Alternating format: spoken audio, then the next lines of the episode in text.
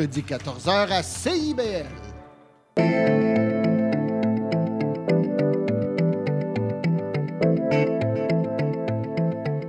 CIBL 101.5 Montréal. Philippe, tu vas chercher les enfants à garderie, j'ai mon cours de yoga. Julie, Julie, on n'a pas d'enfant. Il est 18 h. CIBL 101.5. CIBL 101.5 Montréal.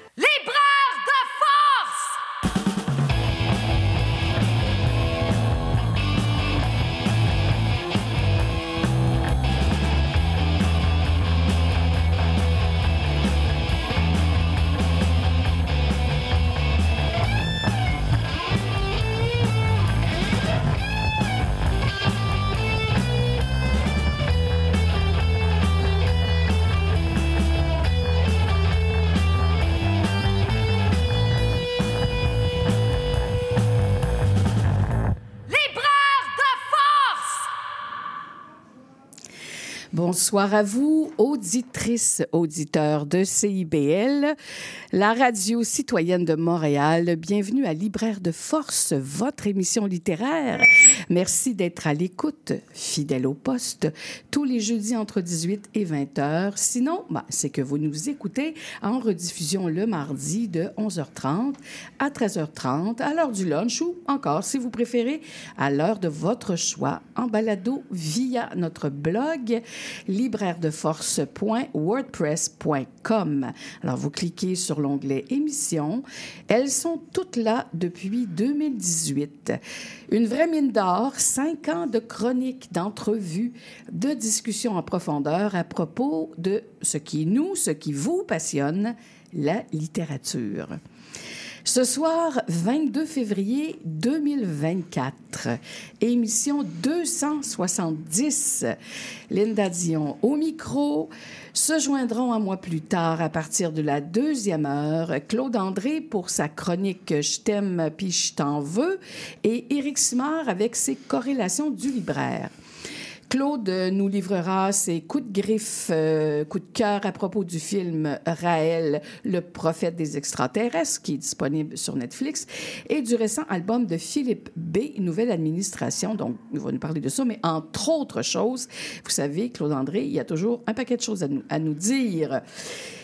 Éric Simard, quant à lui, a réuni un bouquet de livres qui traitent de la mort, soit la mort de l'amoureux avec Vivre vite de Brigitte Giraud, la mort du frère, Saint Baba de Jean-Paul Baumier, la mort de la grand-mère, sa belle mort de Sarah Desrosiers et la mort du père. Chaque blessure est une promesse de Simon Brousseau.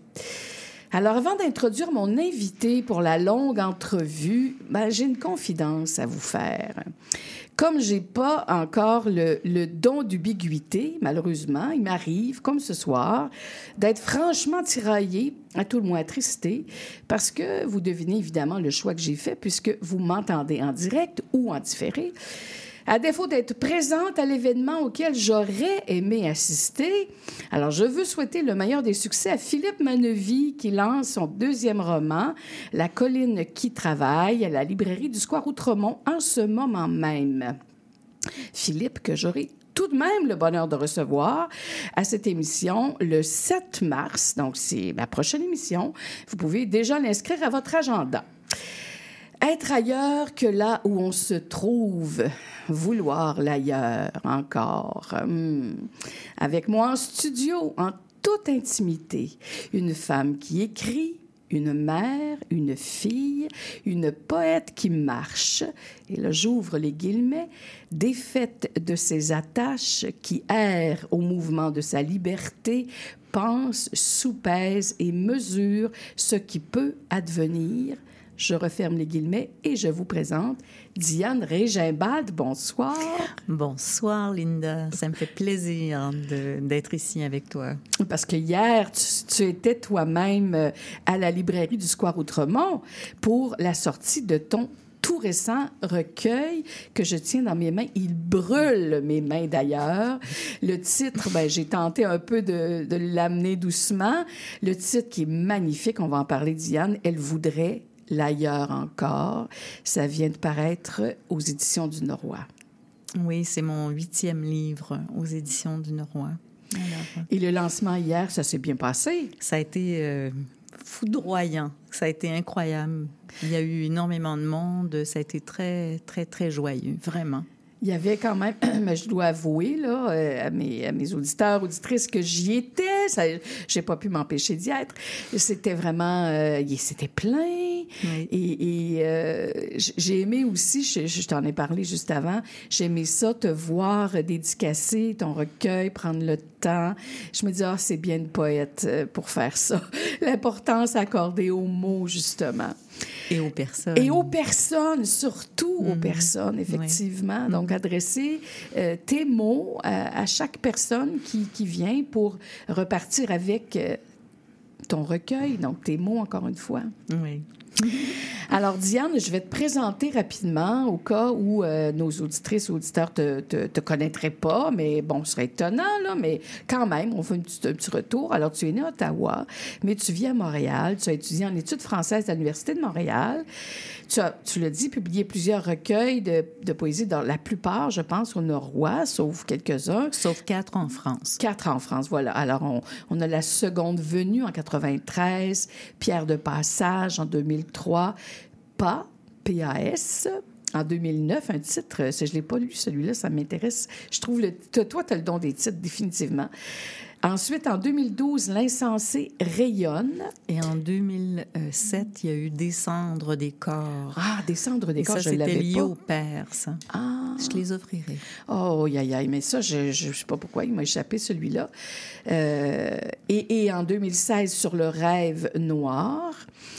Et en 2021, au plus clair de la lumière, hein, on a lumière, l'insensé rayonne, il y a des... hein, euh, on est dans, comment dire... euh, dans la, dans, je cherche le mot, c'est pas de la lumière, mais obscurité, lumière. euh, et d'ailleurs, tu étais venu à l'émission 147 euh, le 30 septembre 2021. Je, je dis le numéro de l'émission parce que si jamais vous aviez envie d'écouter cette émission, elle est toujours disponible sur notre blog. Alors, et Diane, tu es très impliquée dans le milieu littéraire. Tu collabores à plusieurs revues, ouvrages collectifs. Tu participes à de nombreux événements et lectures au Québec, en Amérique latine, dans les Caraïbes et en Europe. hein. Ouais. Et, et, euh, certains même de tes textes sont parus en catalan, en espagnol et en anglais. Tu es membre, je pense bien toujours, du conseil d'administration du Centre québécois du PEN international? Non, je l'ai quitté parce que là, je m'implique beaucoup dans l'Académie des lettres du Québec. Ah oui. Depuis, je suis membre de l'Académie. Euh, alors voilà. Donc, euh, Mais tu- que- Mais je suis membre, je suis membre Oui, du PEN, oui, c'est oui, toujours, toujours. Mais j'ai plus la même implication que j'avais auparavant. Il faut faire des choix. hein. Ben c'est ça. Exactement. Ouais. Et là, tu nous reviens tout droit du Mexique. Tu es revenu euh, en début de semaine. Dimanche Oh, soir, dimanche soir. tard, oui. Juste à temps pour le lancement de, de ton livre, dont je répète encore une fois le titre, Elle voudrait l'ailleurs encore.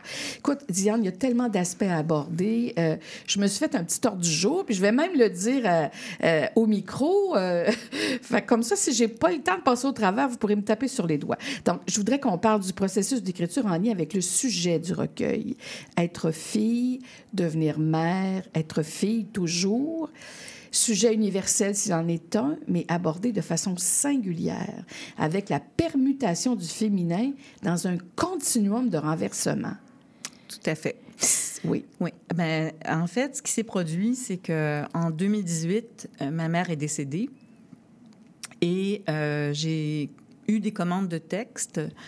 Euh, il y en a un, c'est un tout petit livre qui est paru en France qui s'appelle De mer encore. Et chez Estuaire, il y avait, euh, c'était sur des portraits. J'ai décidé de faire figure de mer et donc de, de pousser ce, ce- ce travail-là à partir d'une photographie fictive. J'ai fait un, un texte. Puis euh, ces deux textes-là, donc, étaient là en jachère. Et euh, à un moment donné, je, me- je me suis mis à me poser euh, des questions, une réflexion sur qu'est-ce qu'être fille, qu'est-ce qu'être mère. Donc là, je suis partie de moi, évidemment, pour aller à la rencontre, justement, de cette mère intériorisée et de ma mère. une mère euh, réelle, une mère mythique. Ouais. On a tous une mère, qu'on soit un homme, une femme, Mm-hmm. on a tous une mère. Mais ce désir de cette fille-là, pour moi, a toujours été un désir de liberté. Qu'est-ce que c'est qu'être une fille? Une fille, ça permet justement cet espace-là de, de rébellion. Ça permet un espace vraiment plus, euh, plus ouvert que celui d'être une femme avec l'ensemble des responsabilités qui viennent. Ah, c'est intéressant la distinction que tu fais entre être femme et être fille. Oui, oui. Et, et c'est là où la référence à la mère devient important, ou, ou le, le- le retour dans la, propre, la vie de sa propre mère aussi devient important. Tout à fait. Oui. Oui. Donc, c'est un processus qui remonte à il y a cinq ans, si on comprend bien. Oui, mais en même temps, ça remonte aussi à depuis que j'ai donné naissance à l'âge de 20 Voilà, ans. ouais. Puis là, ben, je me suis dit, tu sais, j'ai 20 ans, je suis mère, mais je suis pas qu'une mère. Ouais. Et ça a toujours été pour moi au plan d'un engagement euh, politique intérieur. Ouais. Je ne suis pas qu'une mère, je suis une fille. Alors, Oh, ouais, ça, c'est- puissant, ça. En ouais. tout cas, moi, ça, Fait ça que me- c'est comme ça que j'ai travaillé mon beaucoup, texte. Ouais. Écoute, bon, on va, on va évidemment creuser ce sujet-là. Euh, je, vais, je voudrais aussi qu'on parle pendant cette émission de la, la collaboration avec l'artiste Sophie Langto, dont les œuvres accompagnent tes poèmes avec une force sensible euh, dans la traversée de ces espaces de mémoire dans lesquels tu nous plonges, Exactement. justement à travers des récits de femmes qui exposent, comme tu dis, leur soif de liberté.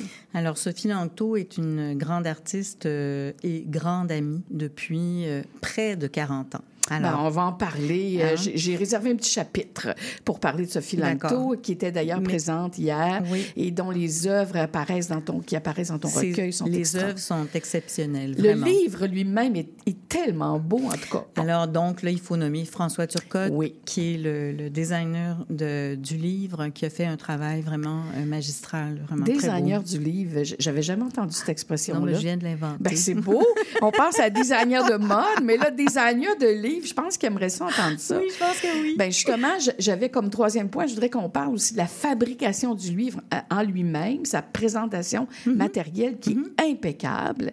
Et, et il faut en parler de ça aussi parce que euh, l'aspect visuel, c'est important quand on lit, surtout en poésie avec les espaces et, et tout ça. Tu sais, c'est bon.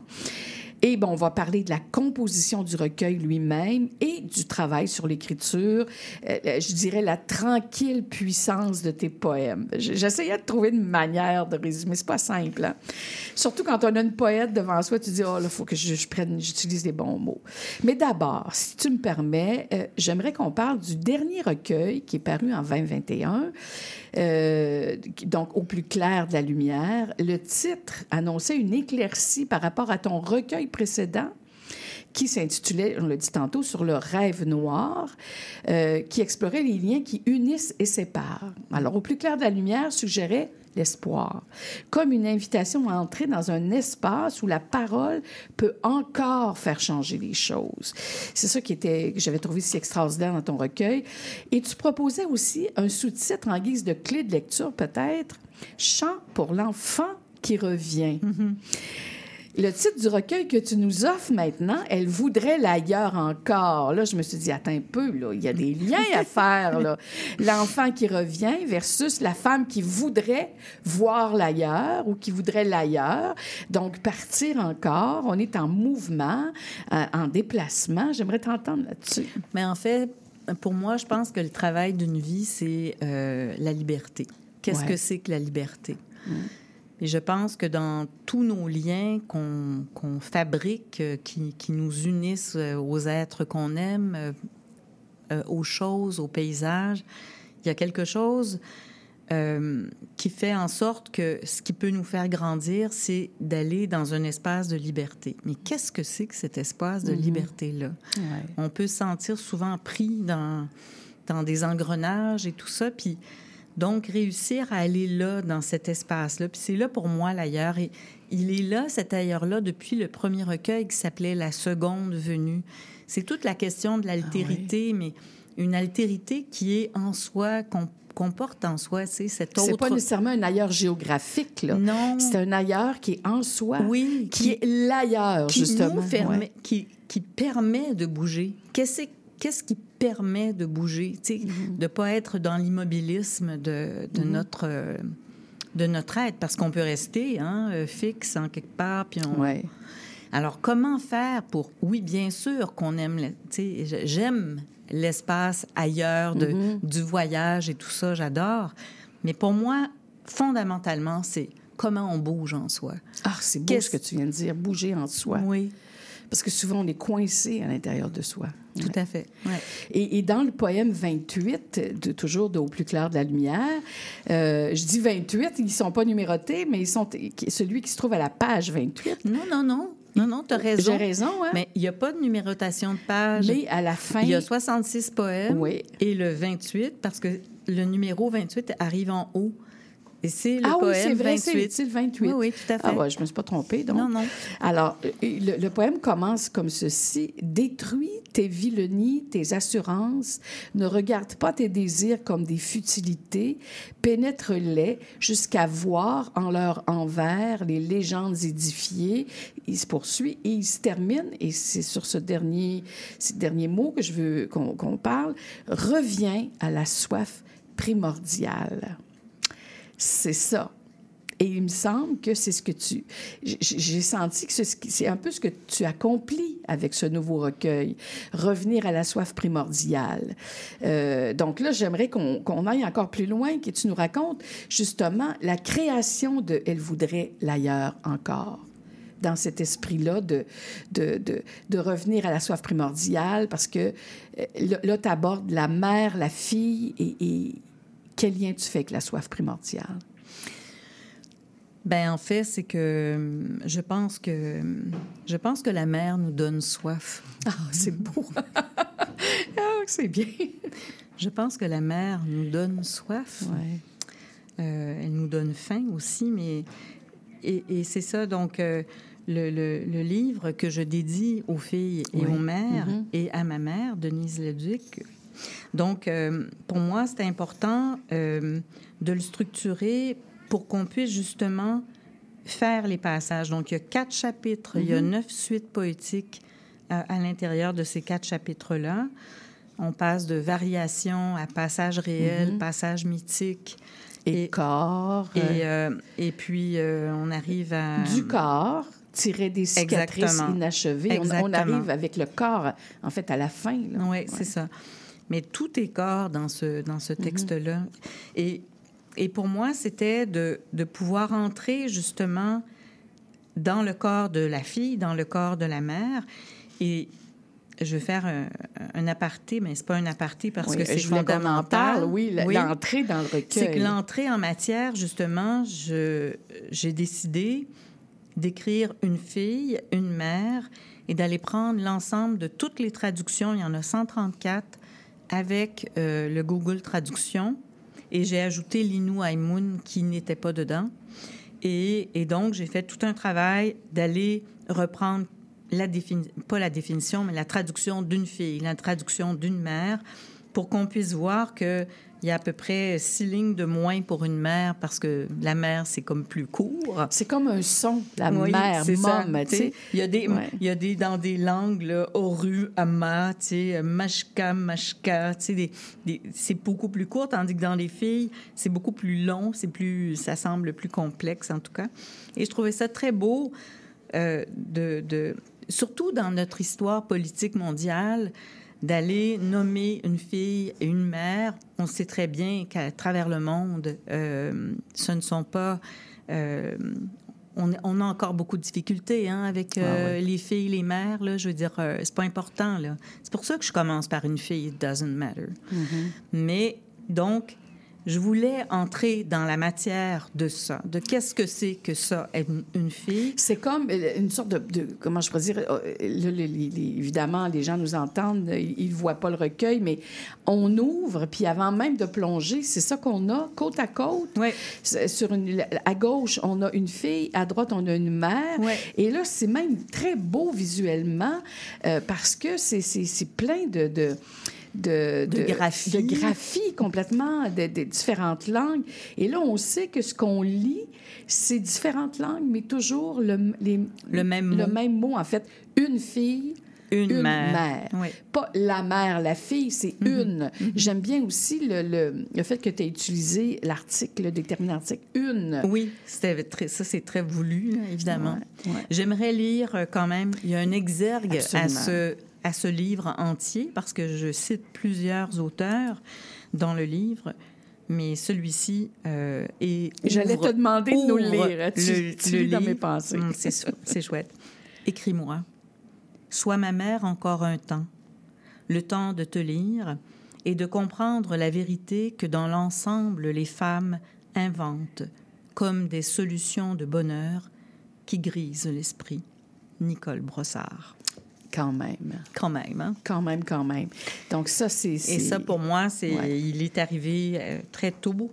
Euh, et je considère que c'est, l'exergue porte euh, super bien le, le Oui, texte. puis d'ailleurs, je voulais, te, je voulais te parler de tes, ex- tes exergues. On va en reparler tout à l'heure parce que je trouve que euh, on, on voit, bon, on peut peut-être déjà l'aborder quand à y être. Là. Je respecterai pas mon ordre du jour, dans, on s'en fout. Et donc, euh, je, je trouvais ça intéressant, justement, tes exergues, parce que on, on a l'impression, en les lisant, qu'il y a tout un travail de, de- de lecture et de recherche en amont de l'écriture. Je pense euh, à l'exergue de Sarah Daniel Michaud, euh, Anne Dufourmentel et d'autres. J'aimerais que tu nous parles de, de la façon dont tu as préparé l'écriture de ce recueil. Moi, quand j'écris, je lis aussi beaucoup. Alors, euh, je, je trouve ça important. Il y en a qui lisent pas, mais moi, je lis beaucoup. Et donc, euh, me laisser habiter par la voix des, de d'autres, euh, ça vient, ça vient m'alimenter justement dans, dans ma recherche et dans l'approfondissement des mots que, que j'écris. Donc, euh, Sarah Daniel Michaud, euh, c'est un livre magistral qu'elle a écrit. Ouais. C'est tout petit, cicatrice, mais c'est tellement extraordinaire. D'ailleurs, Comme- à cause de toi, je l'ai fait venir à l'émission parce que j'ai lu Cicatrice et tu m'en avais parlé. Oui. On s'était croisés à un moment donné, Oui. tu m'avais dit, il faut que tu lises ça. Oui. C'est extraordinaire. c'est extraordinaire. Ouais. Alors, donc, pour moi, ça, ça avait une portée de sens. Anne Dufourmentel, je l'ai lu pendant euh, des mois et des mois. La, sauvagerie, la sauvagerie maternelle. La sauvagerie maternelle, notamment. Ouais. tu sais, c'est tellement puissant. Donc, comment arriver à entrer justement dans le corps de la fille, le corps de la mère, euh, ben, avec des assises comme celle-là, c'est ça, ça prend ça prend une profondeur beaucoup plus grande, je trouve. Ouais, tu sais. ouais, ouais. C'est enfin, je, je- je me sens habitée par les autres quand j'écris. Je suis pas essentiellement seule. Oh, ça paraît. Et, et j'aimerais qu'on qu'on revienne encore justement euh, à, à- à ton, euh, au, plus, au plus clair de la lumière, parce qu'au plan formel, Oui. ce recueil-là, donc, tu le dis, chacun des 66 poèmes se présente de manière identique sur la page. Le poème est disposé au centre et les marges sont justifiées, si bien que visuellement, les mots forment comme un bloc. Il n'y a Une pas de verre, une fenêtre. Ah, c'est bon, j'avais pas vu, oui. Il n'y a pas de vers ou de strophe, on pourrait dire. La longueur des poèmes est sensiblement la même.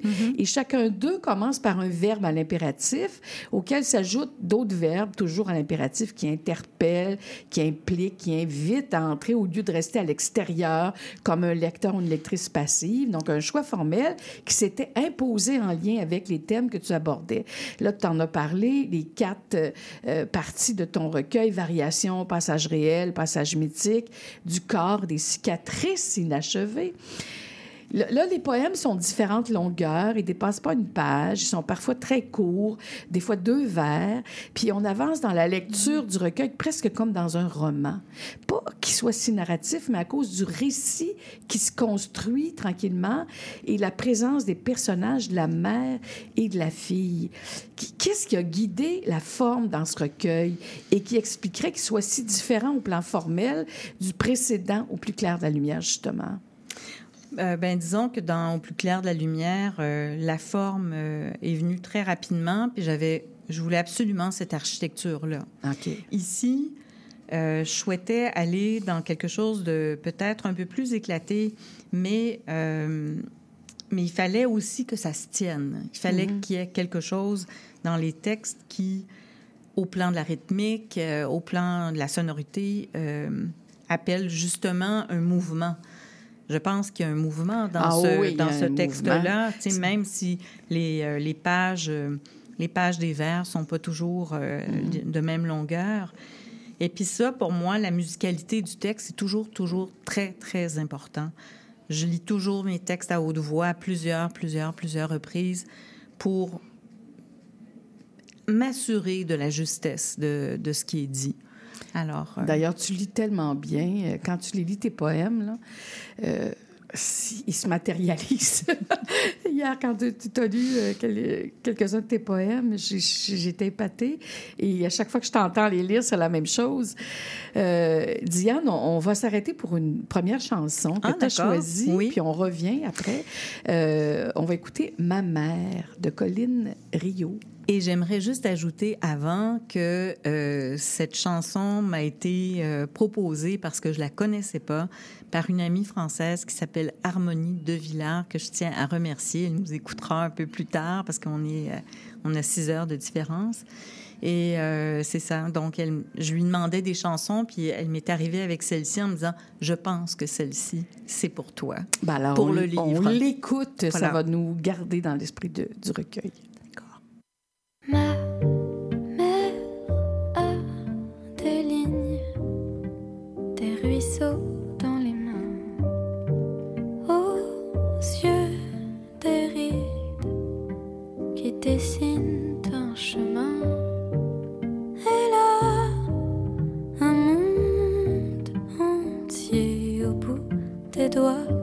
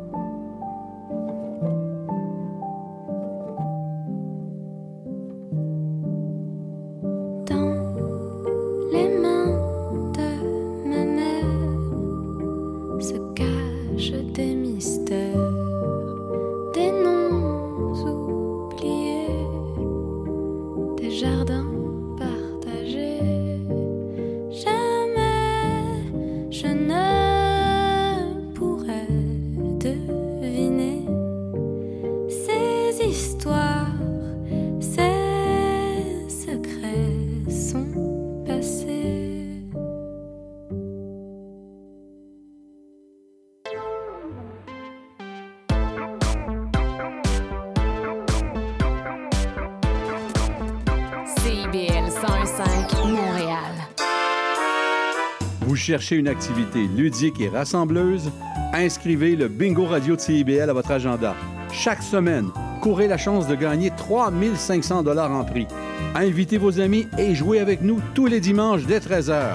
Pour participer, procurez-vous les cartes de jeu du bingo de CIBL dans un point de vente près de chez vous. Pour trouver des lieux, visitez notre site web au cibl1015.com sous l'onglet Bingo Radio de CIBL. À dimanche prochain et bonne chance!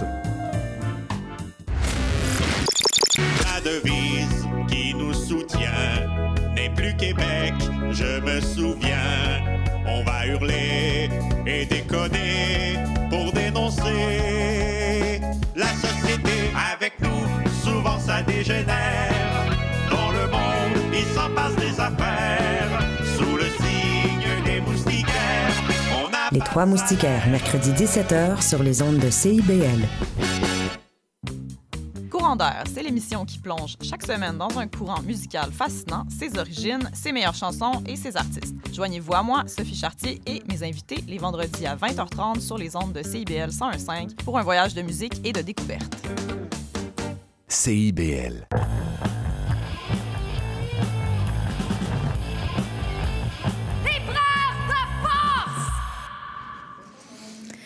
Alors, vous êtes toujours à Libraire de Force. Linda Dion au micro ce soir euh, avec Diane Régimbald euh, qui vient de faire paraître Elle voudrait l'ailleurs encore, un recueil magnifique euh, qui vient de paraître au Norrois. Euh, la belle chanson qu'on vient d'écouter quand même, hein, on en a parlé rapidement là, juste avant. Euh, c'est une belle découverte pour toi, ça aussi. Oui, euh, ben quand tu m'as demandé une chanson, puis que Ouais. j'ai parlé à cette amie euh, Harmonie de Villars, euh, je lui ai dit connais-tu une chanson qui pourrait aller avec le texte? Parce qu'elle m'a écrit, puis elle me disait voici les pages que j'aime beaucoup de ton Mhm. livre. Fait que là, je lui pose cette question, puis là, je cherchais, j'en avais trouvé quelques-unes, puis là, elle me dit ma mère de Colin Rio. Qu'on connaissait pas. Et que je connaissais pas, que Non, tu connaissais pas. Puis là, je me suis mis à l'écouter, le texte, et j'ai dit, mais voyons, c'est tellement beau. Ben, on aime ça. Et on la fait- on fait vidéo est belle oui, aussi. c'est ça. qu'on- Mhm. on- en fait, on peut le, la voir euh, sur, euh, sur YouTube, évidemment. Donc, on revient. euh, on a parlé euh, un peu déjà bon, au plan formel de, de, de, ta façon de, dans ce recueil-ci qui est différente de au plus clair de la lumière. Euh, et, en fait, je voulais aussi aborder ta démarche poétique s'accompagne souvent d'œuvres visuelles. La, présente, la présentation matérielle du dernier recueil, justement, présentait une œuvre en page cou- couverture de Irène F. Whitome intitulée Words Get in the Way représentant un tissage de bandelettes de mots. Au bas de chaque page du recueil, comme en filigrane, en écho euh, au tissage des bandelettes de mots, on trouve un long fil de verbes à à l'impératif qui court. Ça m'avait impressionné, de la première à la dernière page, et qui pourrait composer comme un long poème à l'horizontale. Euh, La table de matière, d'ailleurs, présente les poèmes non pas en ordre de présentation, mais dans l'ordre alphabétique des verbes à l'impératif qui ouvre chaque poème. Bon, c'est- c'est c'est ta manière. hein. C'est un peu comme, j'en parle parce que le fait que tu aies disposé euh, une fille, une mère, on en parlait tantôt, il y a encore là... euh, c'est encore une manière de présenter visuellement les mots? Oui, ben j'aime j'aime les formes. Alors, Ah oui, c'est alors ça. pour moi, il faut que la, évidemment la, pas la forme pour la forme, là, il faut que ça ait une portée de sens. Alors et c'est pour ça que pour moi euh, ici, ben j'ai décidé de quand je, je, je fais la première le premier chapitre que j'ai appelé variation, une fille, it Mhm. doesn't matter, et la Ouais. deuxième suite, fille des ailleurs. Mhm. euh, avec une citation de Rachel McCrum, We don't mind where we go as long as it is away. Donc, je, je trouvais que d'aller dans cet espace-là permettait justement d'ouvrir ensuite sur Passage réel, qui était vraiment là, lié les deux grandes suites sur la mer.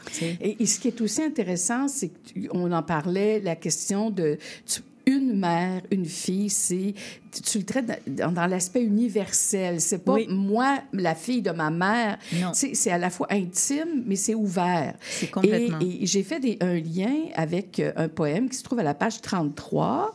Euh, je sais que tu as ton recueil, tu peux aller voir. Si tu me permets, je Ben, ne lis pas aussi bien que toi, là, mais on va, on va, je veux quand même me lancer. Je ne le lirai pas complet, mais je veux euh, montrer justement cet aspect universel. Alors, ça commence comme ceci. Seul, je danse sans complainte, avec mon vêtement de fille, semblable aux autres, qui se balancent en chantant. Je suis une fille seule, j'aime être une fille, une- être une fille, la liberté d'être. A girl, a lonely girl, I love to be a girl, the freedom to be. Una chica, soy una chica, solo m'agrada ser una noia. La libertà de ser, en tout cas, je le lis pas bien en italien, c'est en italien Non, ça? non, c'est en catalan. Peux-tu nous lire? la- Oui. la- Mais en fait, j'ai pris des, des langues qui, qui m'ont interpellée dans ma vie. Ben oui, c'est ça que j'ai compris. Donc, je suis une fille seule, j'aime être une fille, la liberté d'être girl, a lonely girl. I love to be a girl, the freedom to be una chica. Soy una chica sola, m'agrada ser Mhm. una noia, la libertad de ser. Yon Tifi, une fille. Yon Tifi, c'est en, en créole Voilà. haïtien. Et donc là, on retrouve encore une fois cette idée-là au début, que, quand, quand tu mets en place une, une- une fille, une mère. Ouais. Et, et- et ça m'a frappé. Je me suis dit, là, c'est l'aspect universel, encore les langues. J'ai trouvé ça vraiment. euh, Oui, et puis c'est, ça s'appelle Fille des ailleurs. Donc, cette fille des Oui. ailleurs, ben là, il y a, il y a- il y a du voyage terrestre. Terrestre, exactement. il, y a, C'est pour- ouais. il y a du voyage dans les langues. Moi, je considère aussi que l'ailleurs, c'est les langues. Je suis fascinée par les langues. Ouais. Donc, euh, et je pense que quand on s'ouvre aux langues, là, vraiment, le chemin des mots pr- prend des, des- des- des formes différentes. euh, Mais il- à cause du son des mots oui, aussi. c'est ça. Et il Effectivement. crée- ça crée des inattendus, ça crée des sonorités qui, qui peuvent Ouais. être très vibrantes. Qui fait que quand on revient au français, on éprouve peut-être les sonorités du français différemment. Ben oui, absolument. Oui, Ouais, tout à fait. Ouais. Et donc, on, on- on va parler maintenant de, de, de Sophie Langto. Oui. Des œuvres de Oui. Sophie Langto qu'on trouve dans Elle voudrait l'ailleurs encore. La page couverture, elle est magnifique. Alors, j'aimerais que tu nous parles un peu de, de ta collaboration, que tu nous parles de Sophie Langto aussi. Oui. Alors, Sophie Langto, euh, comme je disais tout à l'heure, c'est une grande artiste. euh, D'ailleurs, un petit mot, elle aura une grande exposition à la Fondation Molinari. Ah oui? Oui, en juin prochain.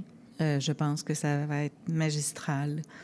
Alors, euh, et, et- et donc, là, ici, Sophie, comme c'est une grande amie, ça faisait très longtemps que je voulais travailler avec elle, mais il fallait que ce soit avec un texte particulier. Mhm. Et celui-là, comme elle aussi travaille sur toute la notion de l'errance, des engagements politiques, euh, tout le rapport au féminin aussi qui est très fort dans ses œuvres, euh, des œuvres sacrées aussi. Elle, elle travaille beaucoup avec euh, toute l'histoire de, de, de la peinture. C'est une grande peintre. Et donc, un soir, j'étais chez elle.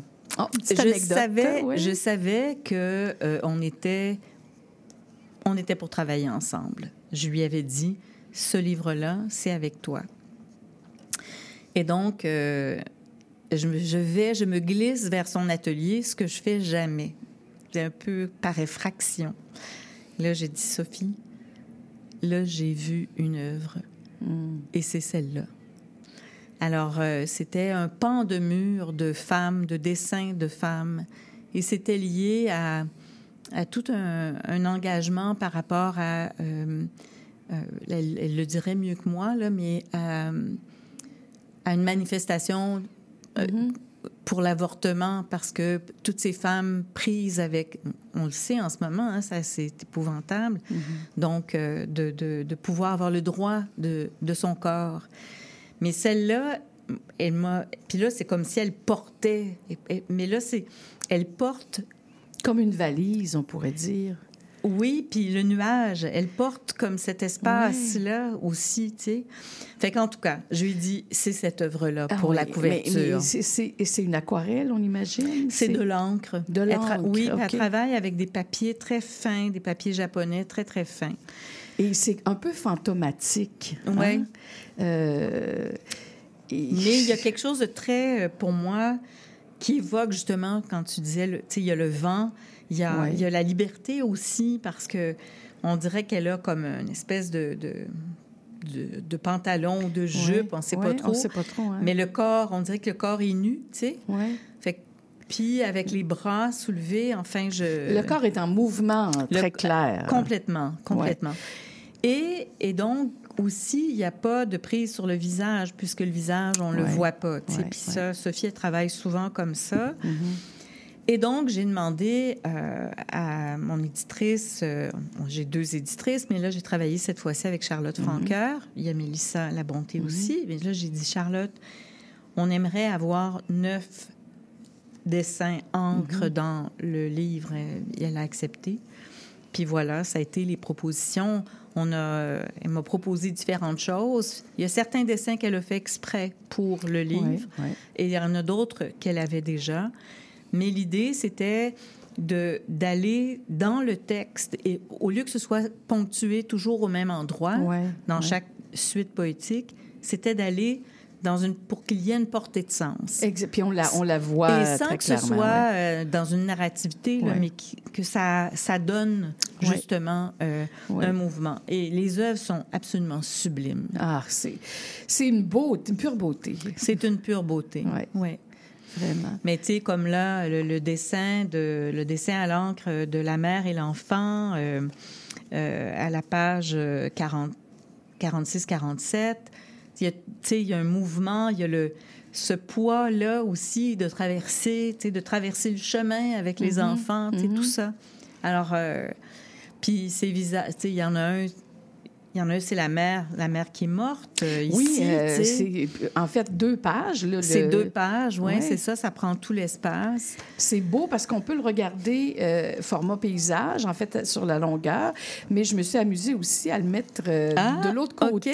OK. Puis on voit aussi autre chose, on voit un autre visage.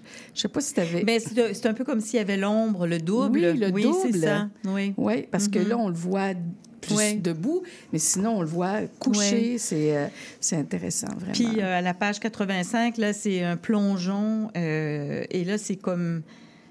Dans ce plongeon-là, il y a l'impression de, de, de, de partir, mais en même Ah, temps de beau, tirer, tu sais, de, de... Enfin, comment, je, comment je l'ai vu. Et puis, ben, il y a le dernier dessin qui, pour moi, est un dessin cosmique où là, euh, je dis cosmique euh, parce Ouais. que c'est les deux corps avec les deux Ouais. têtes qui s'approchent euh, dans un- une Ouais. espèce de, de, Ah, de- cercle, le demi-cercle, en tout cas. Et les couleurs, oui, c'est ça. Vaporeux, lumineux. Puis vraiment très. enfin, je sais pas. Je, je trouve que c'est. C'est un grand cadeau pour moi d'avoir les œuvres de Sophie euh, Ouais. qui accompagnent ce livre-là. Ma chère, c'est déjà le moment d'une deuxième chanson que tu nous as choisie. Ça va vite, hein, je te l'avais dit, hein, Oui, surtout oui. quand euh, on Oui. est passionné parce qu'on est en train de dire. Et, et là, tu as choisi une chanson que, que moi, je, je trouve tellement intéressante parce que il y a beaucoup question du vent dans, dans, dans ta poésie, mais dans ce recueil-là. Mm-hmm. Alors, tu as choisi Le vent nous portera de Sophie Unger, que je connaissais pas non plus. Ah, ça, c'est une chanteuse que j'aime beaucoup. Ouais, Ouais. alors euh, on écoute ça ensemble et, et on vous revient.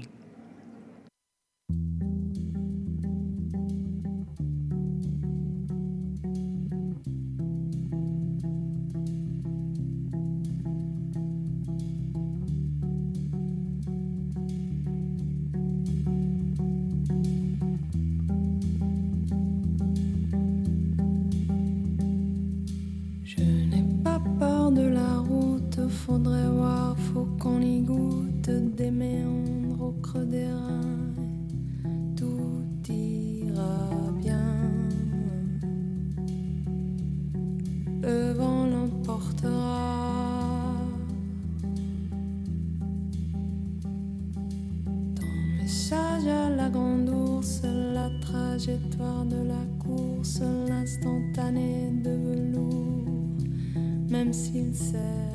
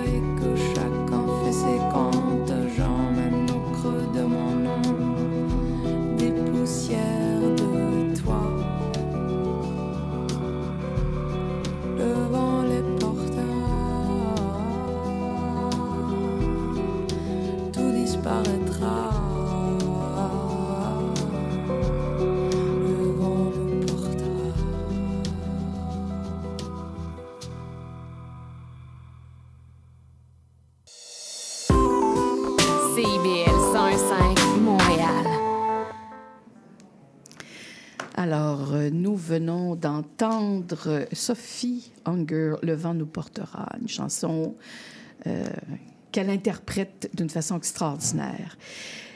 Diane, c'est le moment de rentrer dans les poèmes. Je pense que la mise en bouche est terminée. On va plonger, si tu permets. Et j'aimerais qu'on commence avec le premier poème euh, qui, euh, qui est extraordinaire. Euh, ben, tu lis tellement bien. Est-ce que tu voudrais nous le lire? Oui. Tiens, voici. Avec plaisir. Je commence sans savoir cela exister. Les blouses du jour embarquent avec le vol d'oiseaux. Le pire, c'est le croisement des nerfs. Pulpe des lèvres fermées, je commence sans pouvoir naître. Demain, la route. C'est extraordinaire. Je commence, quand en ouvrant le recueil, on lit le premier poème, je commence sans. Juste ça, là, c'est très fort. Parce que là, on, on se dit, je commence quoi? Je commence ma vie, je commence le recueil, mais je commence sans. Alors, le manque, l'absence. Ouais. Et, et après, Et ça et- vaut- et c'est que tout est à bâtir. Exactement. Sans, et puis là, après ça, deuxième vers, savoir cela. Troisième vers, Exister. exister. Et là, maintenant, si on lit, euh, je commence sans savoir cela, exister. Il y a plein de manières de le lire. Et ta poésie, elle se lit vraiment. euh, on peut passer euh, euh, 20 minutes, euh, 30 minutes sur un poème à le décortiquer, ce que je me suis amusée à faire juste avec le premier. Et là, j'aurais pu parler toute l'émission durant sur ce premier poème qui me semble vraiment intéressant à ce point de vue-là, parce que, bon, savoir cela, j'ai envie de, de te poser la question, savoir quoi qu'on ne sait pas exister quand on est, par exemple? Oui, je pense qu'on ne sait pas. Tu sais. Il y a Lou Andrea Salomé euh, que, que j'ai beaucoup lu euh, il y a longtemps, mais euh, qui disait On est d'une disparition. Ah, c'est beau, ça. Et ça m'a toujours, ça m'a toujours vraiment pénétré très fort à l'intérieur de moi, le fait de dire oui, effectivement, on est d'une disparition. Et cette disparition-là, ben, on essaie de, de se faire apparaître en quelque part. Et puis là, ben, c'est notre responsabilité, hein? c'est notre responsabilité d'humain. euh, Et, et le troisième vers, exister à l'infinitif. Oui. Et, et là, si on lit juste ce vers, c'est exister comme une injonction, justement. Mhm. Tout à fait. Ensuite, bon, le croisement des nerfs, euh, un peu plus bas, euh, dans la deuxième strophe, le croisement des nerfs, ben là, on a la référence au corps. Mhm. Hein? Et, et encore, bon, là, je re- euh, ensuite, on retrouve encore, je commence sans, et là, pouvoir naître. Et, et si on lit juste le vers, pouvoir naître, c'est ce qu'on veut être capable de faire, pouvoir naître. Mais que ce, ce n'est pas donné de Exact. pouvoir naître. C'est ça. C'est pour ça que le je commence sans pouvoir naître permet de dire, ben, OK, là, je ne sais pas comment, là, comment, comment ça peut se faire. Mhm. Mais demain, la route. Voilà. Donc, demain, la route, euh, il y a encore là, il y a l'espoir, mais il y a aussi L'engagement. l'engagement. Et, et là, ben, nous, on tourne la page. Et puis, on embarque dans le recueil de Diane Régimbal. Et on est parti pour un grand voyage. Euh, J'aimerais aussi, parce que là, on, on va se promener un petit Oui, peu justement dans les Mhm. poèmes. Mhm. Euh, le poème où il y a, le titre est mentionné, c'est le poème qui se trouve à la page page 45. Oui. Euh, voilà. euh, je vais le lire, moi, tiens. Vas-y, On me payer vas-y. la traite, moi aussi. Fais-toi plaisir. Ben oui, ma chère. Alors, je la vois encore vaste et remplie d'une attente. Je plonge mes yeux dans l'image, devine son appel d'évasion, l'amplitude des bras qui lui permettrait de voler vers un lieu inconnu, de saisir à même son corps tout l'air ambiant. La mer s'emporte. Le vent, venant du sud, foule le parc où elle se pose avec les enfants. Elle voudrait l'ailleurs encore, cherche du regard une chose insensée qui la bercerait. Je le lis, là, j'ai des émotions parce que c'est- c'est c'est- c'est le regard d'une fille vers sa mère. Hein? Euh, Et, et- et c'est tellement beau. euh, On, on a l'impression d'être devant une photographie. Oui, bien c'est ça, c'est cette photographie. C'est la fameuse photographie. C'est la fameuse photographie. Euh, je me suis dit, ah, j'ai déjà vu, je pense, une photo de, de ma mère avec les enfants. Puis à partir de là, ben, je l'ai, je l'ai imaginé. Je l'ai, je l'avais pas devant moi. J'ai imaginé quelque chose. Et ce, cette espèce de regard d'une mère avec sa, sa, sa, sa petite euh, Ouais. tribu d'enfants où euh, elle est ailleurs, tu sais, elle regarde ailleurs parce qu'elle a besoin d'une échappée pour pouvoir Ouais. respirer, justement, pour pouvoir se retrouver, en tout cas, Mhm. retrouver quelque chose d'elle. Ne pas seulement être accrochée à, à cette euh, ribambelle de petits. Alors, hein, c'est l'image d'une femme qui a 25 ans, Mhm. qui a cinq enfants. Cinq enfants. Oui, à 25 ans. Alors, je le dis. Dont tu es l'aîné, je pense. Je suis l'aînée, On oui. le comprend un Oui, peu euh, oui. dans le recueil. euh, et là, on en a parlé. Tu en as Il y a quelque aussi. chose de mélancolique Oui, aussi dans ça. j'allais te demander. Oui. Il, y a, il y a beaucoup de nostalgie. a- oui. Euh, Effectivement. Et, et bon, tu en as parlé tout à l'heure. Tu en as aussi parlé hier au moment du lancement. Le, le décès de ta mère euh, en 2018. Mm-hmm. euh, le fait que, dans le fond, c'est un recueil où tu es dans ton rapport aussi avec ta propre mère. Mm-hmm. Veux, veux pas, même si c'est une mère quand même. Euh, on sait qu'en poésie, le contenu est pas, on prend pas ça, et c'est pas explicite, et ça permet d'évoquer sans dire de manière frontale certains détails, évidemment, qui vont être matière d'interprétation. Et parfois, ça va être- certains détails vont être révélés sur la vie et la mort de la mère. Et là, je, je, je veux pas, euh, comment dire, on veut pas les, les, les détails, mais je, je trouvais ça important. J'ai repéré trois poèmes où on, on apprend, je te demande pas de nous décrire ta mère, mais j'ai choisi trois poèmes dans lesquels on, la, on perçoit l'essence de la mère. Alors, je, je t'amène euh, page 50. D'accord. Le cœur bat dans sa poitrine, effacé, sous l'histoire qui ne la dira jamais, ne dira pas la séparation d'elle-même, ne sera rien d'autre qu'elle avec ses traces décomposées, discrète comme un chemin ignoré. Oui, bien, tu sais, euh, ces femmes-là, euh, Ouais. je dire, elles se sont données aux autres. euh, C'est ma Et- mère que tu décris aussi. Ben oui, je, je sais, je décris plusieurs mères ici, tu sais. Donc, il y a toute cette notion du sacrifice aussi qui est là, puis... ont- Effacement. Oui, cet effacement, cette discrétion aussi, tu sais, quand je dis discrète comme un chemin ignoré, c'est tellement discrète, tu sais. On a demandé aux femmes d'être comme ça, tu sais, de... de de pas euh, se manifester, de faire attention, euh, de pas trop dire, euh, de pas trop être, euh, De pas trop être. de pas trop être. Tu sais, il fallait pas trop être. Et ça, c'est une chose, moi, chez ma mère, tu sais, j'avais l'impression que dans ma, ma fougue de fille, j'étais trop. Ah, ben oui, ben oui. Hein, c'est, c'est- on est des vivantes, mais là, ben, tu sais, oui, mais calme-toi. Calme-toi, calme-toi. Oui, oui. Alors, c'est ça. Donc, euh, mais pour moi, de l'honorer comme ça, de Ouais. dire, euh, de, de parler d'elle et de savoir aussi que je parle de d'autres mères, tu sais. Oui. Il y a un poème, moi, qui m'a. Évidemment, je suis allée vers ceux qui me touchaient énormément, page 67.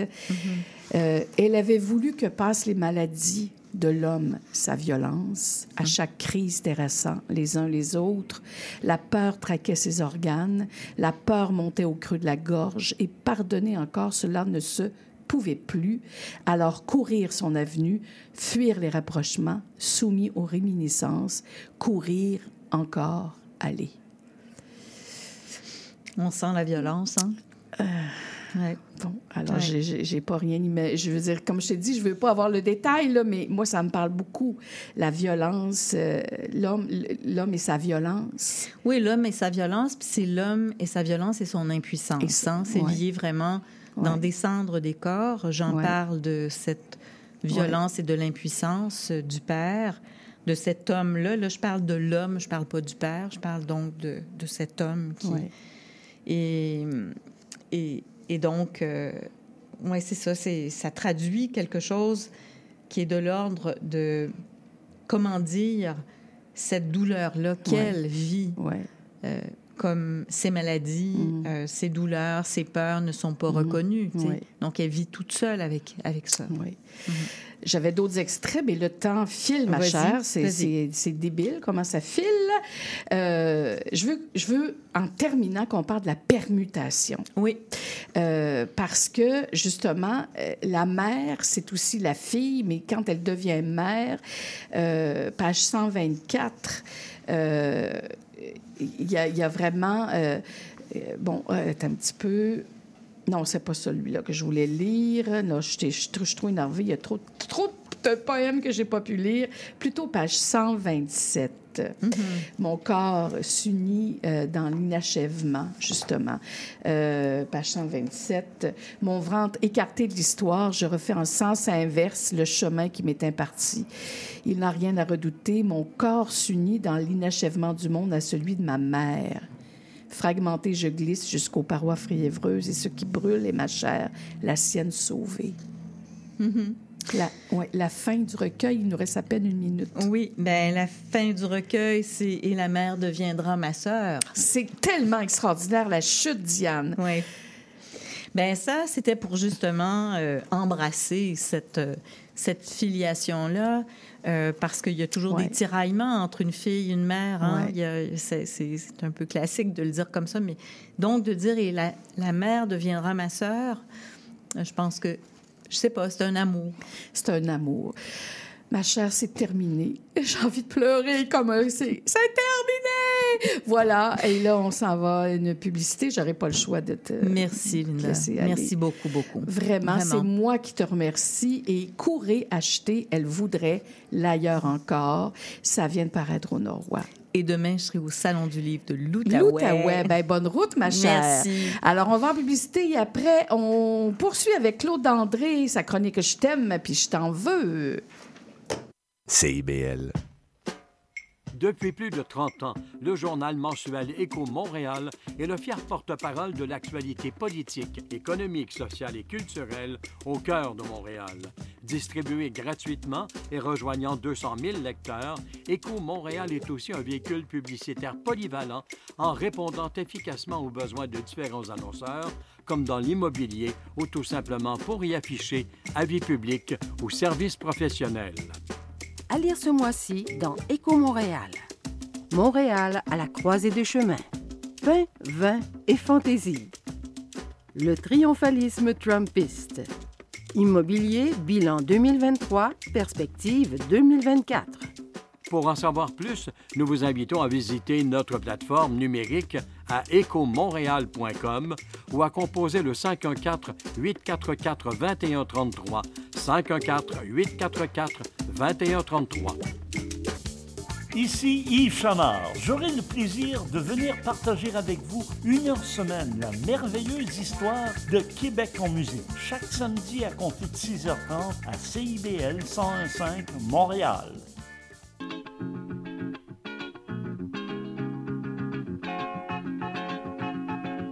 Si vous avez des envies d'ailleurs, retrouvez-moi Leïla au micro d'Escale.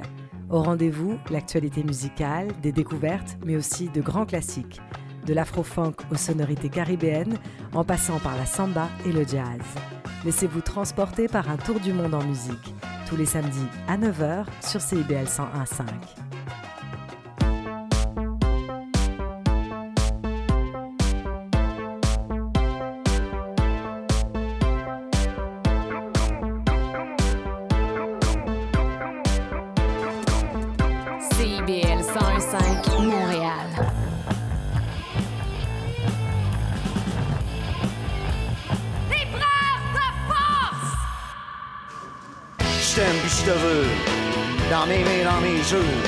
Sans toi, je me sens vieux.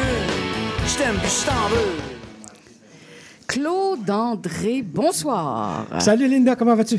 Ben ça va, t'arrives. Ouh, comment du cégep, du cégep, c'est- euh, ouais, ouais. ton fameux cours sur De méthode euh, quantitative. De méthode que je ne peux pas t'imaginer en train de donner, mais bon voilà. Il faut ce qu'il faut dans vie. Là, on a Éric Simard qui glisse euh, tranquillement, il s'en vient, il s'assoit. Il y a un spot pour lui. J'en avais deux même, je sais pas lequel tu préfères. Éric Simard, va-t'en plus à droite, tiens. Oui, oui, oui, oui, c'est ça. Donc, là, tout le monde vient s'installer. Je je suis un peu. Il va faut que je change un peu d'atmosphère parce que j'étais avec Diane Régimbald. On a parlé de son magnifique recueil. Ben oui. Et puis là, ben, on va changer de registre hein, avec euh, Claude André.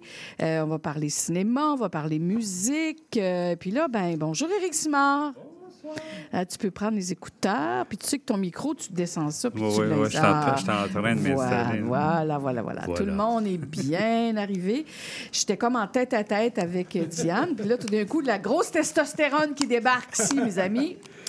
Bon, alors, voici Claude André. Tu commences avec tes coups de cœur, je crois. Oui, ben on va rester un peu dans, dans une forme de poésie avec euh, Philippe B. Euh, Philippe B, il n'a pas la carrière euh, fracassante euh, que certains ont, mais quand même, il trace son sillon. Il est très important dans euh, la musique, le showbiz québécois. Donc, six ans après la grande nuit vidéo en 2017, Philippe B publiait en mai 2023, donc euh, je m'y prends un peu tard, mais il est en tournée en ce moment, donc on se, on rattrape. ouais, c'est ça que je me demandais, parce que ça vient pas du jeu juste de sortir. Non, c'est ça. C'est en mai 2023 et ça s'appelle Nouvelle Administration, comme quand le restaurant du coin ouvre euh, sous une nouvelle administration. Donc, maintes fois mis en nomination, récipiendaire de prix prestigieux et cela tant du côté mainstream qu'alternatif.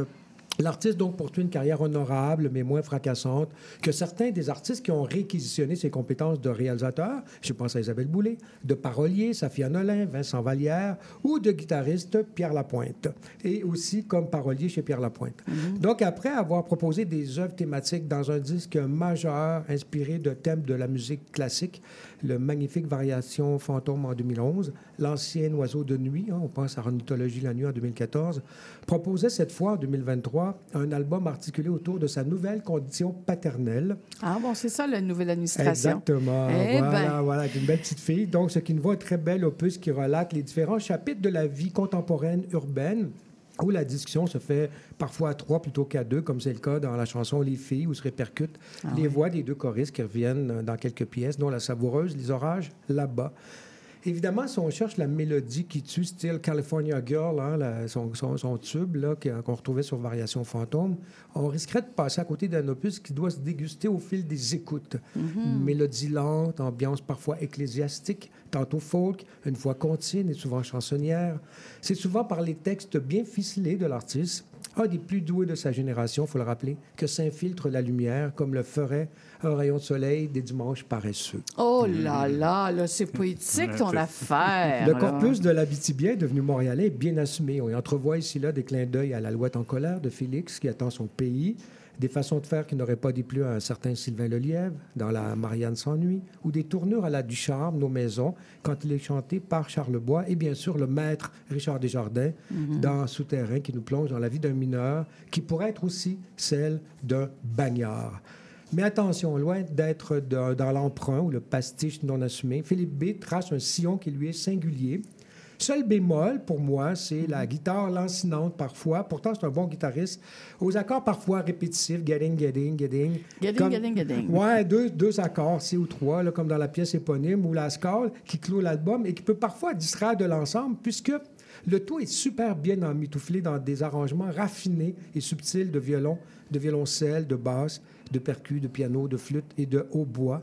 Donc, enthousiaste, on ira, si ça te tente, Linda, on ira ensemble, on ira bientôt voir de quel bois il se chauffe sur scène, ce Ah farfadet ultra doué, puisque, comme je le disais, il est actuellement en tournée québécoise. Ben, quand ça, à Montréal? euh, As-tu des dates? euh, Ben, je vais te les donner après la pause. Après la pause. Bon, de toute façon, on n'est pas ici pour faire la promo là, de Philippe B, quand même. Mais, puisque les auditeurs doivent se dire, ben moi, j'aimerais ça. Sinon, on peut aller écouter l'album, bien sûr. On peut aller écouter l'album, effectivement. Donc, euh, je vous invite à l'écouter sur toutes les bonnes plateformes. Voilà. Parlant de plateforme, tu vas nous parler d'un film qu'on peut voir sur Netflix. Ah ouais, ouais, ouais, ouais, ouais, ouais. Là, je suis dans le coup de griffe, mais là, c'était... Non, mais tu voulais pas Ouais, parler du film dans C'est le un coup de étrange, c'est un étrange phénomène. C'est que je voulais, j'ai un coup de cœur pour le, le documentaire en fait sur Raël qui est actuellement diffusé Ouais, je l'ai pas regardé. sur Netflix. Et je l'avais vu en Radio Canada il y a quelques mois. Mais en même temps, en y repensant, c'est un coup de griffe parce que c'est un sacré personnage sur Raël et il est complètement détestable. Et euh, bref, euh, écoute, dans ce film-là, tu comprends à quel point. Qu'est-ce que tu as aimé dans le film d'abord? On parlera de Raël après. Là. J'ai aimé euh, qu'on nous montre, en, en fait, certains témoignages et les sous-entendus, les non-dits. Et moi qui suis politologue, j'ai aimé euh, décortiquer un peu la stratégie discursive, mais aussi la stratégie, je, je dirais, géopolitique de Raël. Parce Ah que euh, Raël, il est à la fois détestable. Moi, ce que je déteste euh, chez Raël, c'est euh, évidemment, un charlatan qui réussit à, enrôler euh, des gens qui ont parfois des problèmes dans leur vie, qui sont plus plutôt faibles, etc. Donc, euh, ben, je, lui reproche de, de réussir donc à embrigader. Puis là-dedans, mais je pense qu'il y a toute une mouvance hein, de, de- de charlatans qu'on a vu apparaître pendant la, la crise du COVID. Il y en a un dans mon quartier, je l'appelle Coin Coin. hein. C'est un gars qui fait des soins. Fait que là, il prétend que, admettons, il va te toucher le front, puis là, il va te transférer ses énergies. Puis là, puis il y a des gens qui payent 150, 200 pièces pour aller voir ce gars-là, qui, pendant le COVID, euh, d'ailleurs, euh, avait un café clandestin où les gens pouvaient se réunir, etc. Donc, cette espèce de... Ces, rebelles de pacotille qui prennent une posture révolutionnaire, mais finalement, ils ne font que qu'instrumentaliser les personnes plus faibles ou qui, vivent des périodes difficiles parce que c'est pas nécessairement des gens qui sont nonos qui, a- qui adhèrent hein, à ça. Et Raël, il a... C'est à la fois si tu le regardes sans émotion, tu dis quel personnage machiavélique. Et qu'il il a été emprunté un peu dans les trucs qu'on retrouve dans les fraternités anonymes. là. Je pense aux, aux 24 heures à la fois, je pense à, à certains trucs aussi, de la- toute la mouvance de la science-fiction. Il y avait c'est dans les années 70-80, il y avait l'apparition de Star Wars, il y avait Mhm. Rencontre du troisième ouais. type. Puis là, il va jouer là-dedans, il va jouer avec toute la vague New Wave. Et il va réussir. C'est quelqu'un qui voulait absolument. C'est quelqu'un, comme dit, c'est une de ses tantes dans le film, un témoignage, qui était euh, plutôt moche quand il était petit, puis qui avait décidé qu'il deviendrait quelqu'un. Donc, il s'est essayé dans la chanson. Donc, c'est un espèce de Brel de chez Wish, si tu veux. ça n'a pas fonctionné. Après ça, il s'est essayé dans la course automobile. Et, Mais voyons il donc, pas la course non, automobile. il était coureur automobile. Puis après ça, il a lancé une revue sur le- la course automobile. Puis il y a eu le choc pétrolier. Donc, euh, on a interdit les courses automobiles. Donc, son trip n'a pas marché. Euh, il y a eu des histoires qui ont fait qu'il a dû fuir euh, l'Europe, puis s'est installé au Québec. Puis là, on sait, il y avait son UFO-land et tout. Et là, ce qui est fascinant, c'est quand tu regardes Raël, puis là, il y avait l'histoire du clonade à un moment donné, puis... euh, on- on- le, le clonade, pour ceux qui ne se rappellent pas, Ouais, c'était dans qu'est-ce que les années... C'était, c'était dans les années, quoi? C'était dans les années 90, si je me souviens bien, où on Raël prétendait avoir cloné le premier bébé humain. Ah, ouais. Ah ouais, tu te ah, souviens de ça, Eric? pas de ça? Ah, ben non, ça m'a Ouais, échappé. Ah, Moi, ouais. je t'avoue que C'était pas, Raël, c'était là- pas euh, au tournant de. C'était pas en 2000. tu sais, Il me semble qu'il avait Ben, il y marqué avait- le coup ouais, avec ça. le changement de millénaire. Oui, c'est ça. Puis c'était tout de suite après la brebis Ouais, là, c'est ouais, ça. ouais, Donc, il prétendait avoir fait ça. Et le- la stratégie, ben, en fait, moi, je me suis intéressé beaucoup au marketing politique, puis c'est un âge du marketing. Et à un moment donné, en fait, il y a toujours une façon de retourner les choses à son avantage. Et, et, euh, il y a des adeptes qui disent, ben, que ce soit vrai ou pas, c'est pas important. Parce que l'important, c'est qu'on ait réussi à faire parler de nous à travers le monde, Ah tu vois. Puis là, Raël, à un moment donné, il se dédouane, il dit que j'ai vu les extraterrestres ou pas, l'important finalement, c'est que j'ai euh, décoincé des gens qui étaient aux prises dans une sexualité euh, hermétique à cause du judéo-christianisme et tout. Mais ça, c'est le côté cool. Puis moi, je me souviens, j'étais petit, puis il était avec des playmates, puis il y avait ses filles dans Playboy, puis ça, Ouais, ça, c'est le côté séducteur. Mais, mais finalement, tu te rends compte que c'est un prédateur sexuel qui a marié une fille de 16 ans avec euh, l'accord de sa mère, qui était elle-même raélienne. Et là, tu le vois, ce cher Raël, avec son regard à la caméra, qui, te- qui me dit, moi, spectateur, téléspectateur, qui est loin d'être naïf, je sais, j'enseigne le réel politique, puis là, qui me dit, je sais que tu sais que tu sais que je sais. Mais je te le dis quand même. Puis là, en, en fait, ce qu'il nous dit, c'est Je pense que je suis parti de loin, puis j'ai bien réussi. Puis là, tu vois, il a, il a emprunté les accoutrements des chefs religieux orientaux. Il est au Japon. Il est, en- il est avec deux, trois, ils appellent ça ses anges. Et c'est des, des jeunes filles d'à peu près 20 ans, si ce n'est pas moins. Puis là, tu apprends aussi, je l'avais appris dans la série sur Radio-Canada, où il sélectionnait les femmes, évidemment, les plus belles, qui avaient des codes, c'était des plumes. Donc, une plume, je me souviens plus de la couleur, qui était exclusivement pour Raël. Une autre catégorie de femmes, et pour les éolimes, parce que c'est ça le trip. ouais, c'est pour ouais. accueillir des extraterrestres, Ben donc oui, elles doivent oui. se pratiquer avec le maître Raël, tu sais. Puis, il a réussi, donc, écoute, à faire croire à des gens là, qui étaient, qui, qui ont mangé en compagnie de, de Jésus, de Bouddha, de Mahomet. En tout cas, il a réussi à ce qu'on parle de lui à libraire de force. Non seulement il a réussi, mais Hey, là, en plus, rien, il y a des là. représentants en ce moment en Afrique, en, en Côte d'Ivoire, si je me souviens bien, qui veulent euh, pro- euh, prolonger, puis lui, il prévoit que ça va lui survivre. Donc, c'est un fer renard machiavélique, et je voudrais porter un coup de griffe à tous ces charlatans qui empoisonnent notre existence. Est-ce que je- moi, j'ai droit à un coup de cœur? Oui. Hein? J'ai droit à un coup de cœur parce que euh, ben, Claude André, la, ch- la chanson qu'on va écouter, euh, parce que, bon, je demande toujours à mes invités euh, de- de- des choix de chansons. Et puis, ben, euh, tu m'as proposé Lady Renard de Yann Perrault. et là, tu me dis, oh, ben, en passant, c'est moi qui ai écrit les paroles de la chanson. En fait, J'ai dit, es-tu sérieux, toi, là? là? J'ai dit, ben, on va l'écouter, cette chanson-là, quand Ouais. même. En fait, c'est un texte que j'avais envoyé à Yann. À- à l'époque, on me demandait, je vivais la nuit, puis on me demandait pourquoi tu vis la nuit, qu'est-ce que tu aimes là-dedans. Alors, j'avais écrit un texte qui s'appelait La nuit, qui était une de la nuit. Et euh, j'ai dit à Yann, euh, écoute, euh, si ça te parle, t'en fais ce que tu veux. Alors, il a modifié ça, et puis ça devient une espèce de conte où la nuit est devenue la renarde. Et il y a un clip qui va sortir vendredi avec ça, à Ah la bon? manga japonais, quelqu'un qui a fait ça. C'est vraiment très, très beau.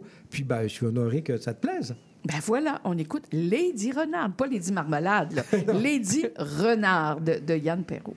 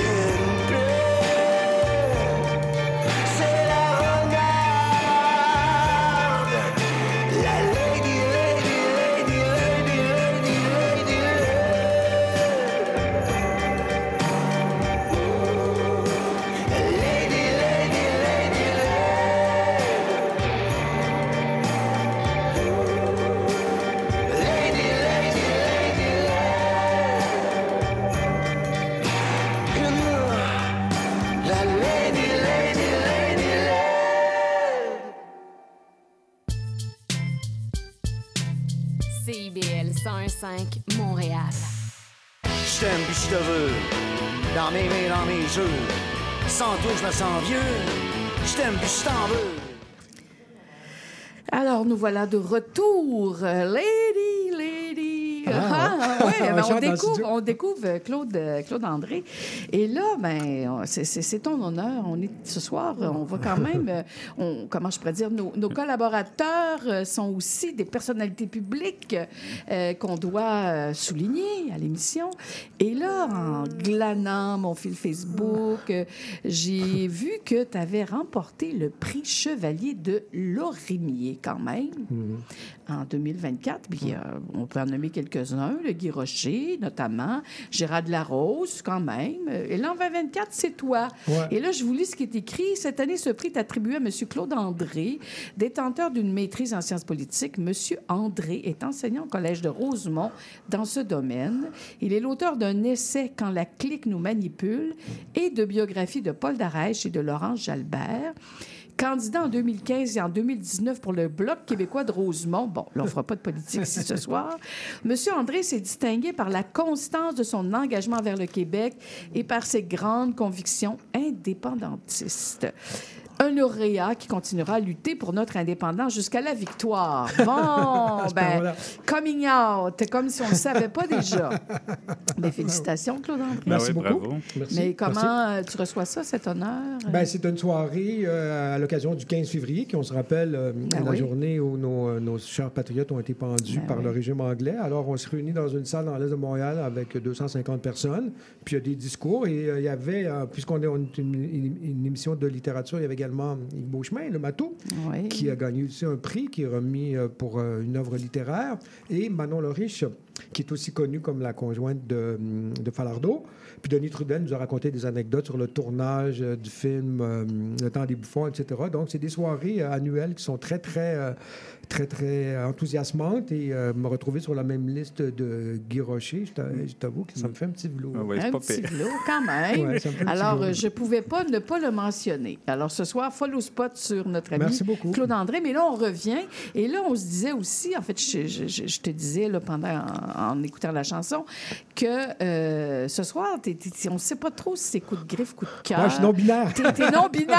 Ça ça. y est, t'es devenu non-binaire. Mon Dieu, qu'est-ce qui se passe? Ah, c'est ça. Je suis non-binaire. Ben, écoute, donc, avec l'âge, on se nuance. Non, mais non, c'est que, en fait, je me suis rendu compte que je me cherchais, je cherchais c'était quoi, parce qu'il y avait tellement de coups de griffe cette semaine. Puis finalement, ben, je me suis rendu compte que si j'ai aussi aimé le film de, sur Raël, c'est que ça, dé- ça dévoile le, le côté machiavélique du personnage. Puis Ça me fait.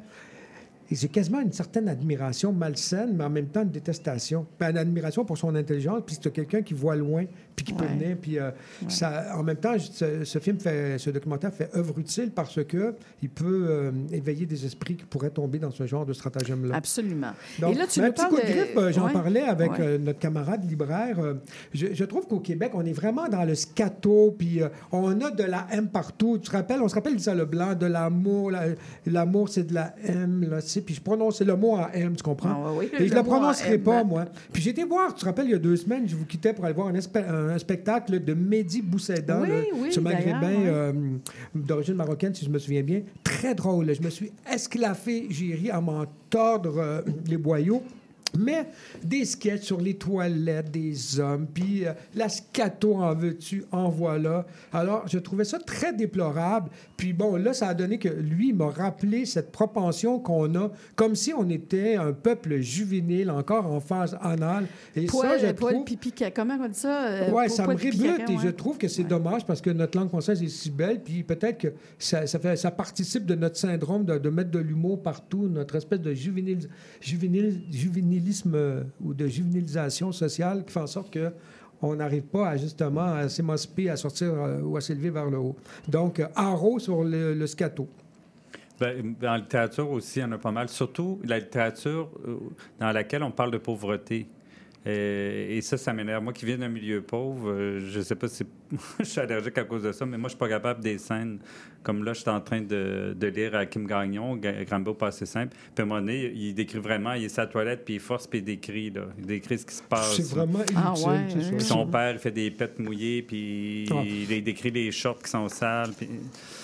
Et c'est cela. Bon, on est. euh, Éric Simard se mêle au coup de griffe ce Non, soir. Mais c'est hein. drôle parce que je me suis Ouais. fait. J'étais en train de lire, puis je me suis fait la réflexion. Puis bon, là, je vous donne cet exemple-là, mais euh, il y, en a, quand même pas mal. là. Mais je suis souvent en communion de pensée avec Éric Simon, soit dit c'est pour ça que j'aime vous avoir les Ben deux oui, c'est ensemble euh, Mais à je la fin de aussi d'un film, en fait, c'est un coup de cœur parce que c'est Bob Marley, puis on parle de Bob Marley, puis qui n'aime pas Bob Marley?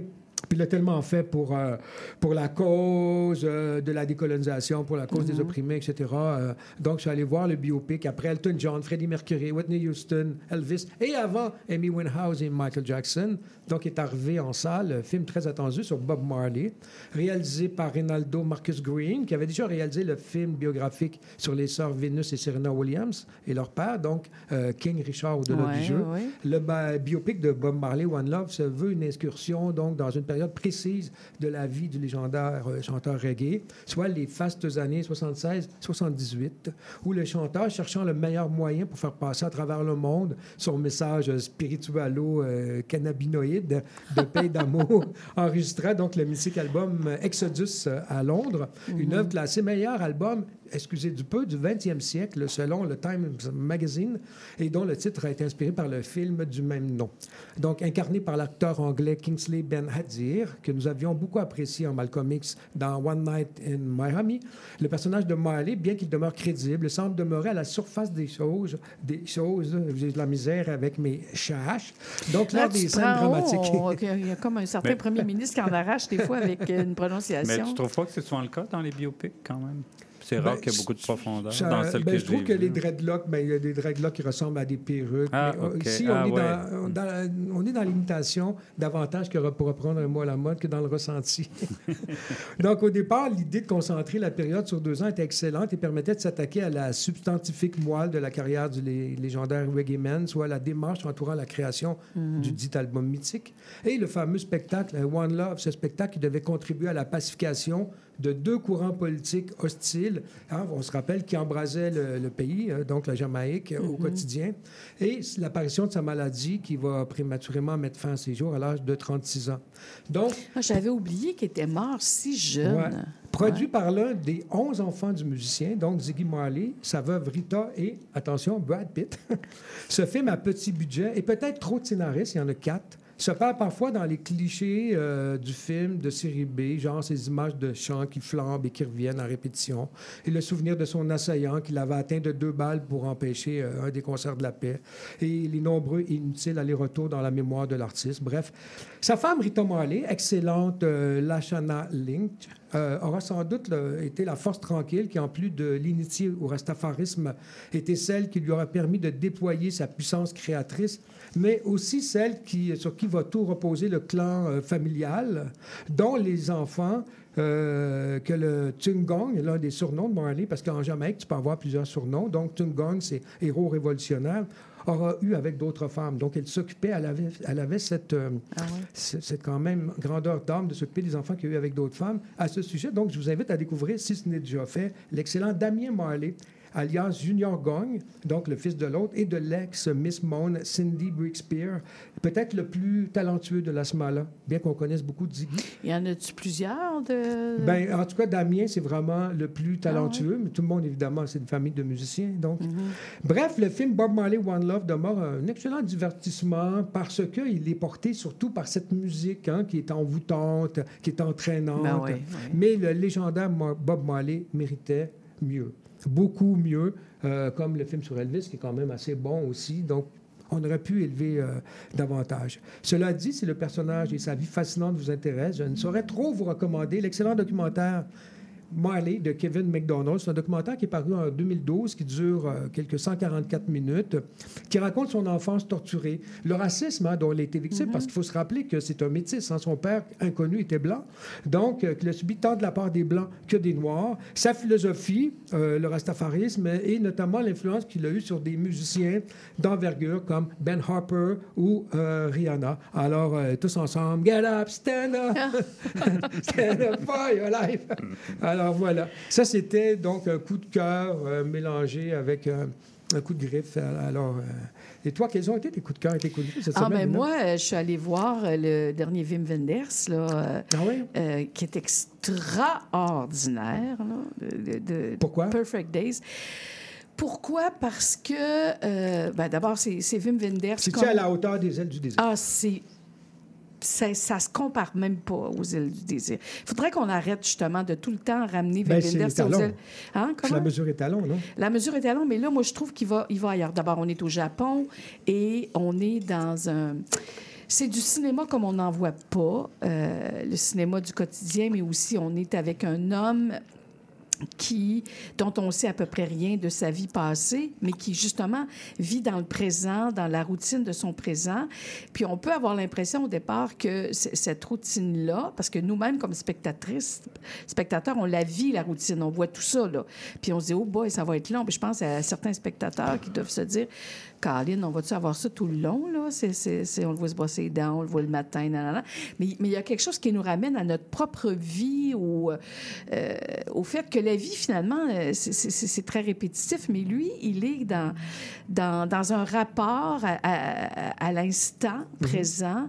euh, à la, euh, il se réveille le matin toujours avec le bruit de la personne à l'extérieur qui, qui passe le balai, tu comprends? C'est, et, et- et là, il écoute, euh, il, il écoute des cassettes, Ah ouais. écoute dans son char, tous les matins au même moment quand il regarde le Sky Tree euh, à Tokyo au même moment. Mais il y a plein de choses qu'il fait toujours au même moment. Puis à un moment donné, ben, son quotidien est bouleversé. Puis on se dit, oh, boy, ça va être l'enfer. Mais non, pas du tout. Il s'adapte et tout. Et, et- et c'est comment? Il y a une leçon, il y a une morale. Ah, il y a- c'est, au-delà de ça. C'est même pas une morale. C'est que tu, tu ressors de là, ça fait tellement du bien. La finale, la dernière scène. Ah ouais? C'est, Pas de divulgachage. Je le dirais pas, mais on- moi, moi j'ai pleuré. Tu me de goût. joie. Je vais aller le voir. Mais je me promets, et je suis curieux de savoir, puisqu'on parle de littérature, allez-vous allez-vous voir ce vendredi ou ce week-end le consentement? Sur la Gabrielle Mazineff, évidemment, ce pédophile. Ben, euh, ben, je vais aller le voir, mais là, je sais pas si je vais y aller en fin de semaine. Éric, toi, moi, je vas-tu? pense pas. J'ai pas lu le livre, ça m'intéressait moins. Moi, j'ai à pas lu le livre, par Ah, exemple, C'est drôle parce que Madineff, moi, j'avais essayé de lire son fameux livre que Bombardier avait dénoncé. Ouais. Comme- Ouais, J'étais nouveau en librairie, Ouais. puis euh, j'avais lu la moitié, puis c'était d'un ennui total. Bon, Mais c'est drôle de voir comment Denise Bombardier, qui a été perçue comme euh, une Ouais. femme coincée, du jeu et ça, blablabla, puis finalement, l'histoire y aura donné raison. Ah, Absolument. Ben, merci Claude André pour Merci. tes coups de griffe, coups de cœur. On s'en va en publicité et on revient avec Éric Simard. Tu restes avec nous, Claude. Ah, OK, tu t'en vas. Bye. Désolé. 101.5. Tu t'es occupé de ton ami qui saignait du nez après qu'il soit rentré dans une porte patio fermée, sans rire de lui? Évidemment. Avec ton empathie, tu as de l'avenir en santé et services sociaux. Trouve ta place sur québec.ca oblique carrière en santé. Un message du gouvernement du Québec. Vous cherchez une activité ludique et rassembleuse? Inscrivez le Bingo Radio de CIBL à votre agenda. Chaque semaine, courez la chance de gagner 3500 dollars en prix. Invitez vos amis et jouez avec nous tous les dimanches dès 13h. Pour participer, procurez-vous les cartes de jeu du bingo de CIBL dans un point de vente près de chez vous. Pour trouver des lieux, visitez notre site web au cibl1015.com sous l'onglet Bingo Radio de CIBL. À dimanche prochain et bonne chance! Intention Inc., c'est la célébration de l'entrepreneuriat sous toutes ses formes. Sophia Zito et moi-même, François Morin, allons à la rencontre des secrets les mieux gardés du Québec les jeudis de midi à 13h. CIBL 101.5 Montréal.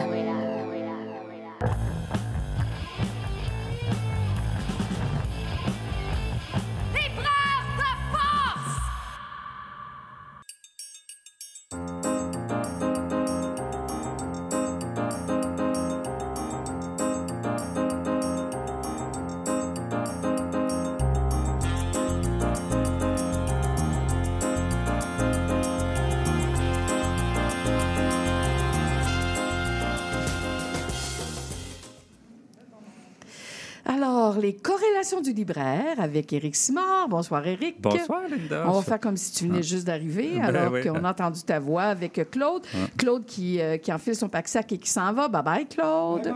La prochaine Bye. fois, on parle du consentement. Là, on va aller voir ça, puis on pourra en parler. Éric, euh, j'ai annoncé en début d'émission que tu nous avais préparé un bouquet de... De Ouais. Non, mais c'est drôle. un bouquet de romans autour de la mort. Je voulais dire, ah, c'est février, on finit, on- c'est lourd, on n'en finit plus de l'hiver. Je voulais faire à croire que j'allais avoir une chronique légère. mais non, je parle de la mort. Non, ben la mort. euh, En fait, c'est l'amour. C'était la fête de l'amour il n'y a pas si longtemps. Tu aurais pu nous parler de l'amour, mais non, non. Non, c'est choisi- c'est ouais. Alors, on va plonger, mais moi, j'ai Hmm. euh, en fait, j'ai annoncé que allais nous. On va aborder la mort de l'amoureux, la mort du frère, euh, la mort de la grand-mère et la mort du père. Oui. C'est une belle brochette quand même. Ben, en fait, tu sais, je les ai lus quand même dans un laps de temps rapproché, ces quatre livres-là. Puis quand je me suis rendu compte, oui, non seulement il parle de la mort, mais d'une figure différente, j'ai trouvé ça vraiment. euh, là, j'avais ma chronique, je trouvais ça super intéressant. euh, parce que c'est pas le même lien qu'on entretient avec toutes ces personnes-là, mais c'est des personnes proches. Je vais commencer avec Vivre vite de Brigitte Giraud. Oui, puis tu vas pouvoir aller tranquillement ce soir parce qu'on a deux blocs. Oui, c'est ça. On va Je vais- y je vais aller- essayer Tu de- vas de là, non, respirer mais un peu. C'est parce que, tu sais, d'habitude, Ouais, tu, je vais tu- ouais. t'es assez impressionnant. Mm. Tu arrives à nous parler des livres en une dizaine de minutes, mais là, Mais je suis habitué en librairie de faire Ben, ça. je le sais, mais là, on va se, On va se calmer. on va se donner du temps. Mais Brigitte Giraud a gagné le Goncourt l'année passée, pas cette année, mais l'année passée pour Vivre vite. Puis ça avait été contesté, ça n'a pas fait l'unanimité, même dans le jury. Et je ne l'avais pas lu euh, sur le coup. Euh, Brigitte Giraud, moi, j'ai quand même déjà lu trois livres d'elle. C'était mon quatrième. C'est une écrivaine que j'aime bien, mais je, je- je reste souvent sur ma faim. Euh, elle est assez, elle est à la fois personnelle, puis c'est assez presque fragmentée. Quand même, son écriture. T'as-tu déjà lu de Brigitte Non, non, je, je- je t'écoute avec ben, je pense que attention. tu pourrais aimer ça, mais peut-être. ah, C'est le meilleur que j'ai lu, moi, Vivre vite. Est-ce qu'il vaut un concours? Je ne sais pas, mais c'est très bon. Euh, donc, elle, son, son, son amoureux, qui faisait des années qu'ils étaient ensemble, je pense une vingtaine d'années, est mort d'un accident de moto. Ouais. Ça, c'est le point de départ Ah, de ça, le vivre, vivre vite. vite, Mais ouais. ce qui est intéressant, je pense que ça va t'intéresser, euh, Linda, c'est qu'elle est dans les si. Donc, une obsession dans ce livre-là. C'est si on. L'idée, c'est si on n'avait pas fait ça, si, si j'avais pris telle décision. Donc, chaque chapitre, c'est un si. Fait que là, elle pousse à l'extrême, puis on sent vraiment l'obsession de mettre la doigt, de- le doigt sur la raison. Il n'y a pas de raison, mais sur la raison. Et tu vois, dans les si, entre autres, euh, il est en train de s'acheter une maison, leur première maison. Et finalement, ils ont tout fait pour l'avoir en avance. Puis la maison avait un garage, puis c'est une belle, belle petite maison dans, dans le coin de, Lyon. Donc, ça, c'est un des si. Donc, ils ont tout fait pour l'avoir avant. Mettons qu'ils auraient dû l'avoir le mercredi, ils l'ont eu le dimanche, par exemple. Là, euh, et là, ça a quand même... Là, l'idée du garage est, important, est importante. Euh, et au même moment, elle avait... Elle faisait... fallait qu'elle aille à Paris pour la promotion, pour préparer la promotion de ses livres. Mettons, encore là, elle devait y aller plus tard dans la semaine, mais elle a devancé son rendez-vous. Ah oui, on Euh, voit le, ouais, le fait ça. de précipiter Ouais. les choses. Oui. Et au même moment, son frère, euh, qui a une super moto puissante, a besoin, pour, pour ses vacances, il a besoin d'un endroit pour euh, la stationner. OK. Et là, finalement, vu qu'ils ont la maison avant, donc ils vont la stationner dans le garage de leur nouvelle maison. Donc, si on pas leur maison avant, le frère ne peut pas aller porter la moto, Non, donc il- ne peut pas avoir d'accident de moto. Ben, et là, le chum de Brigitte Giraud, Oui. qui est un amateur de moto, Mhm. euh, son frère lui a comme donné les clés, puis oui, tu peux tu, tu peux t'en servir. Puis il est mort en faisant euh, de la moto sur cette moto-là du Mhm. frère de Brigitte Giraud. Et là, même dans les si, elle va même jusqu'à comme investiguer sur la compagnie japonaise de cette moto-là, parce qu'elle découvre que cette moto-là est tellement puissante qu'elle est interdite de vente au Japon, mais pas en France. Fait qu'il y a plein de circonstances. Fait qu'elle décortique toutes, toutes les circonstances. Là. Elle- pas à la minute près, mais presque. Une- comme je disais tantôt, il y a une obsession de mettre le doigt dessus. Que, à quel moment? Elle, si elle n'avait pas déplacé son rendez-vous à Paris, euh, si elle n'avait pas insisté pour avoir la maison avant, en tout cas, Mais quand elle développe, là, c'est, c'est, euh, comment dire, c'est comme des voies parallèles là, de, de- de- de- des possibles qui auraient pu euh, survenir. Est-ce que euh, elle va loin dans le développement de ça? Parce qu'on Oui. sait, tu sais, la vie, c'est comme un peu euh, c'est arborescent. hein. Tu, tu pars sur une branche, puis là, ça, ça se subdivise, ça se subdivise. Là, Comment... ben euh, là, c'est intéressant parce qu'elle a un événement pour, dramatique pour faire ça. Puis vu que ça l'obsède, c'est comme si c'était plus fort qu'elle. Fait que oui, elle est capable d'investiguer sur les circonstances. Tu sais, elle a assez de matière pour, pour essayer de mettre le doigt dessus. mais c'est plein de circonstances, en fait. Là, je vous en ai décrites euh, mhm. quatre, mais tout le, tout, le, tout le livre, c'est ça. Peux-tu nous ben oui, un passage? ben, oui. Ben, euh, je vais vous donner un peu le ton. Oui. Euh, 10. Si j'avais téléphoné à Claude le 21 juin au soir, comme j'aurais dû le faire, au lieu d'écouter Hélène me raconter sa nouvelle histoire d'amour. Ça, donne, ça donne le ton au chapitre 10. Mhm.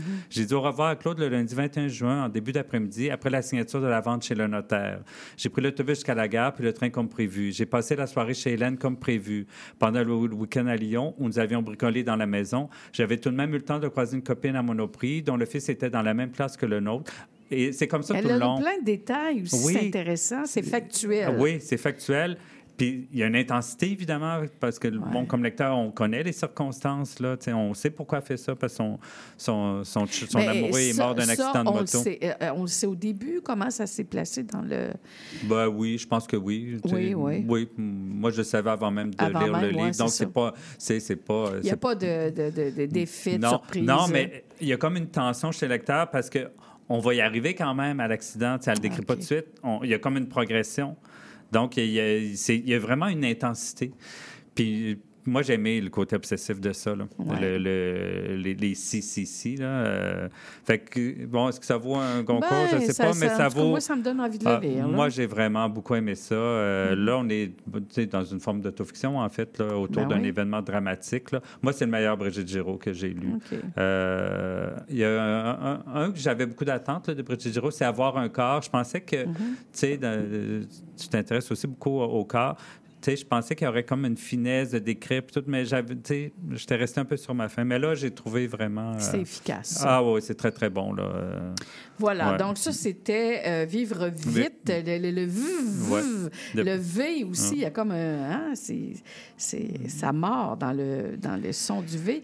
Ensuite, Saint-Baba, je pense, de oui, de Jean-Paul Beaumier. Beaumier. Puis Vivre vite vient de sortir tout nouveau ouais? en J'ai lu en poche. Ah, Donc, il est même en poche. Oui, Saint-Baba de Jean-Paul Beaumier euh, chez Le Méac. Jean-Paul Beaumier, il a une belle plume. Euh, ça, je le savais. euh, j'avais, lu d'autres choses de lui. Il y a vraiment de belles. C'est dommage parce que c'est un écrivain qui est mériterait d'avoir plus d'attention.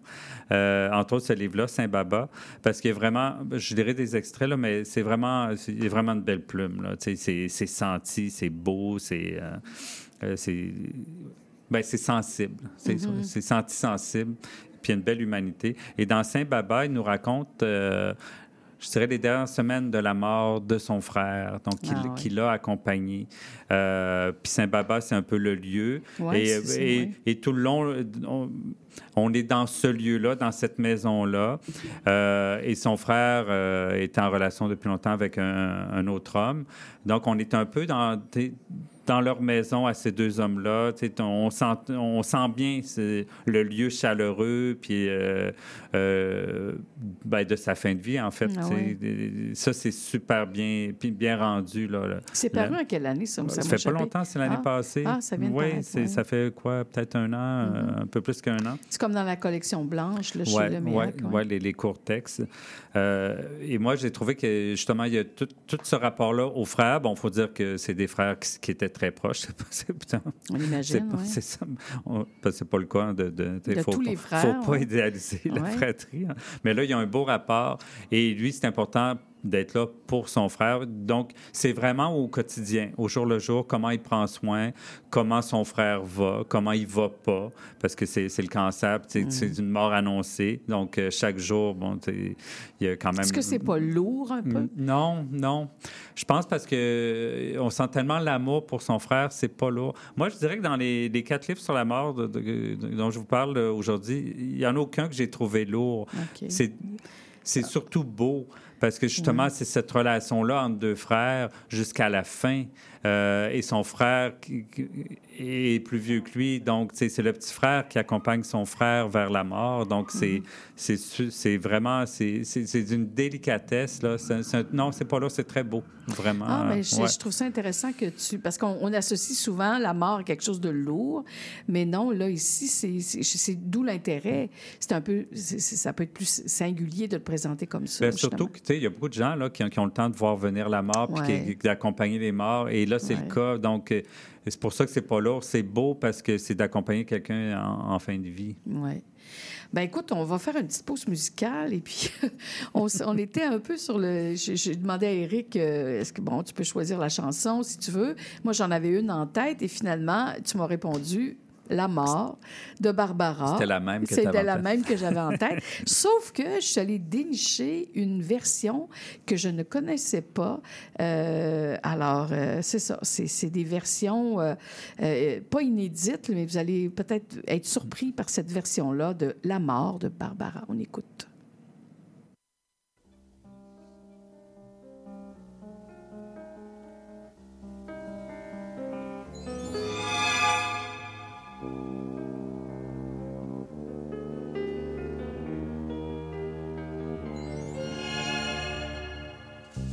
Qui est cette femme qui marche dans les rues Où va-t-elle? Dans la nuit brouillard où souffle un hiver glacé, que fait-elle? Cachée par un grand foulard de soie, à peine si l'on aperçoit la forme de son visage. La ville est un désert blanc qu'elle traverse comme une ombre irréelle. Cette femme qui marche dans les rues Qui est-elle Quel rendez-vous d'amour mystérieux se rend-elle Elle vient d'entrer de sous un porche et lentement prend l'escalier. Que fait-elle? Une porte s'est ouverte, elle est entrée sans frapper. Devant elle, sur un grand lit, un homme est couché. Il lui a dit Je t'attendais, ma cruelle. Dans la chambre où rien ne bouge, elle a tiré les rideaux. Sur un coussin de soie rouge, elle a posé son manteau. Et belle comme une épousée dans sa longue robe blanche, en dentelle, elle s'est penchée sur lui qui semblait émerveillé. Que dit-elle? Elle a redescendu l'escalier, elle est ressortie dans les rues. Où va cette femme? En dentelle, qui est cette femme? Qu'elle est belle C'est la dernière épousée, celle qui vient sans qu'on l'appelle la fidèle. C'est l'épouse de la dernière heure, celle qui vient lorsque l'on pleure. La cruelle, c'est la mort, la mort qui marche dans les rues. Méfie-toi, referme bien tes fenêtres, que jamais elle ne pénètre chez toi. Cette femme, c'est la mort.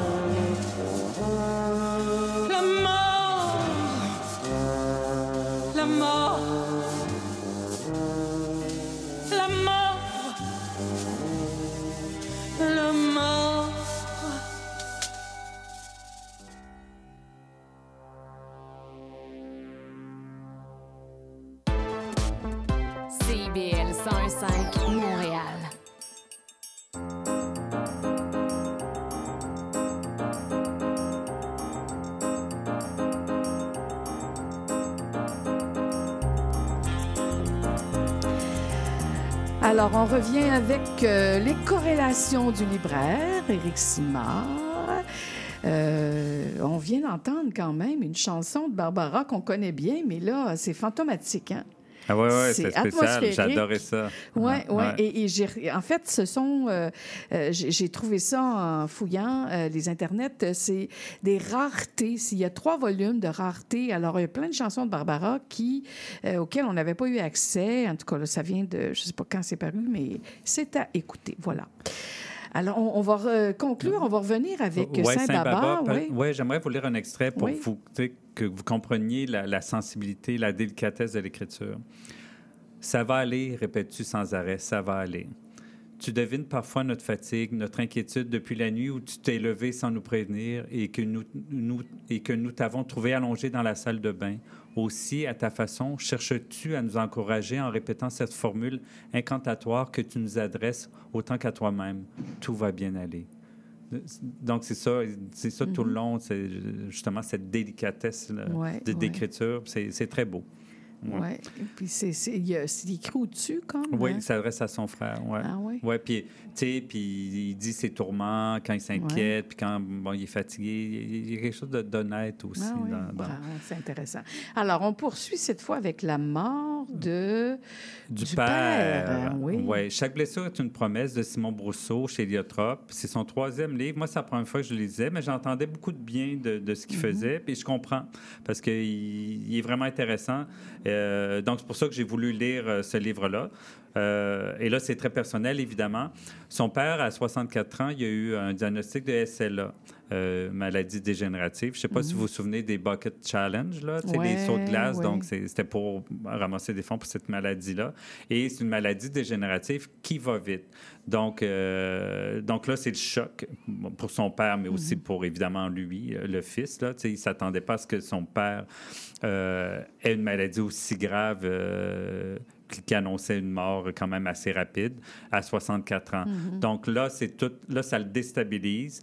Donc, il nous raconte ça. Moi, ce que, moi, je trouve que ça, c'est le genre d'autofiction là, que j'aime parce que, oui, il nous raconte, mais c'est pas anecdotique. Il y a une profondeur, puis il y a une réflexion aussi sous-jacente à ça. Mhm. Parce qu'au moment où son père a cette maladie-là et que ses jours sont compromis, lui, il se fait pas longtemps qu'il apprend à être père parce qu'il fait pas longtemps Ah. qu'il a sa petite fille. Fait que ça, ça et, et c'est là que ça devient intéressant. Donc oui, il y a tout ce rapport au père. euh, qui relate tout son lien fort avec son père, Mhm. mais aussi toutes les réflexions à lui en tant que père, parce que ça, évidemment, ça, ça le secoue. Donc, ça le ramène à son rôle de père, aussi à l'importance. Mhm. Donc, c'est ces, deux volets-là qu'on découvre en lisant le livre. Euh, et donc, oui, le père qui, qui, qui va mourir à, tu sais, à mi-soixantaine, Mhm. lui, le, le père qui, bon, qui fait son, son mieux avec sa fille, mais aussi, c'est pas que ça, c'est une réflexion, finalement, ça le ramène dans la vie dans la précarité Ah de la oui, vie, oui. dans le sens de la vie. Et moi, c'est aussi cet aspect-là que j'ai beaucoup aimé dans ce livre-là, toute cette réflexion-là sur la fragilité de la vie, sur le- la préciosité de, de cette vie-là, puis qu'on ne sait pas bon, tout le monde le sait, mais en même temps, tant que ça ne nous arrive pas euh, de, de perdre quelqu'un précipitamment, euh, oui, on le sait que la vie est Mhm. précieuse et fragile, mais tant qu'on ne le vit pas, bon, c'est sûr que c'est normal, on ne pourrait pas toujours vivre dans l'urgence. Je pense Mhm. qu'on en, on en mourrait Ouais, ouais. peut-être. on on s'userait un peu est plus. très beau, Ah hein, oui, chaque ouais, ouais, ouais. blessure, Est, est euh, une promesse. est une Euh, promesse. je peux lire un, un petit bout, un petit passage. euh, donc, je le prends au hasard, mais c'est- fragmenté, c'est très, des segments Mhm. très courts puis très profonds à chaque fois. Euh, dépressif, moi aussi, que s'appelle ce segment-là. Les cours de cégep en personne ont recommencé. Je retrouve devant moi une jeunesse masquée, anxieuse, démoralisée par la pandémie.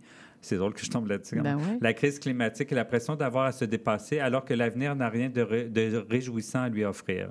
La santé mentale de tout le monde me semble vacillante et les moments sont nombreux où je rêve qu'on me prescrive une pilule qui agirait comme une armure pour affronter la succession des jours.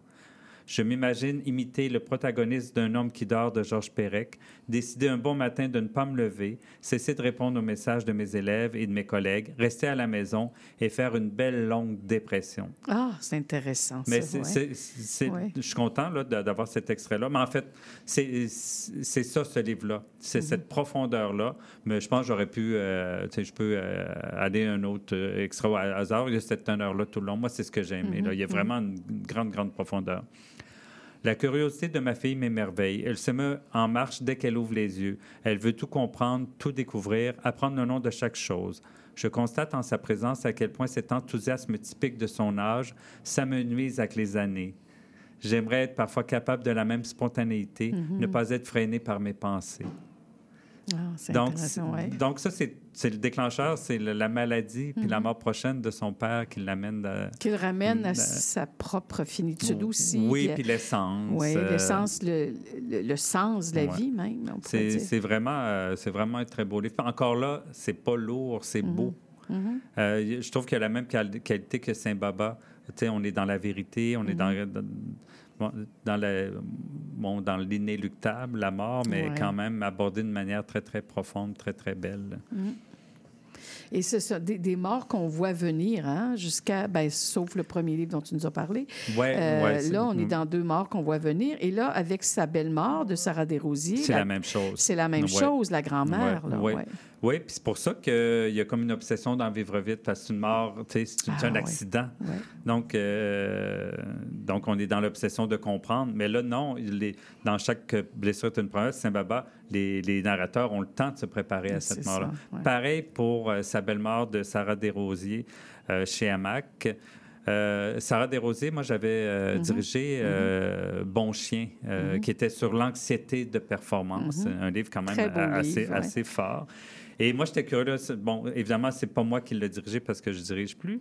Euh, j'étais curieux de voir.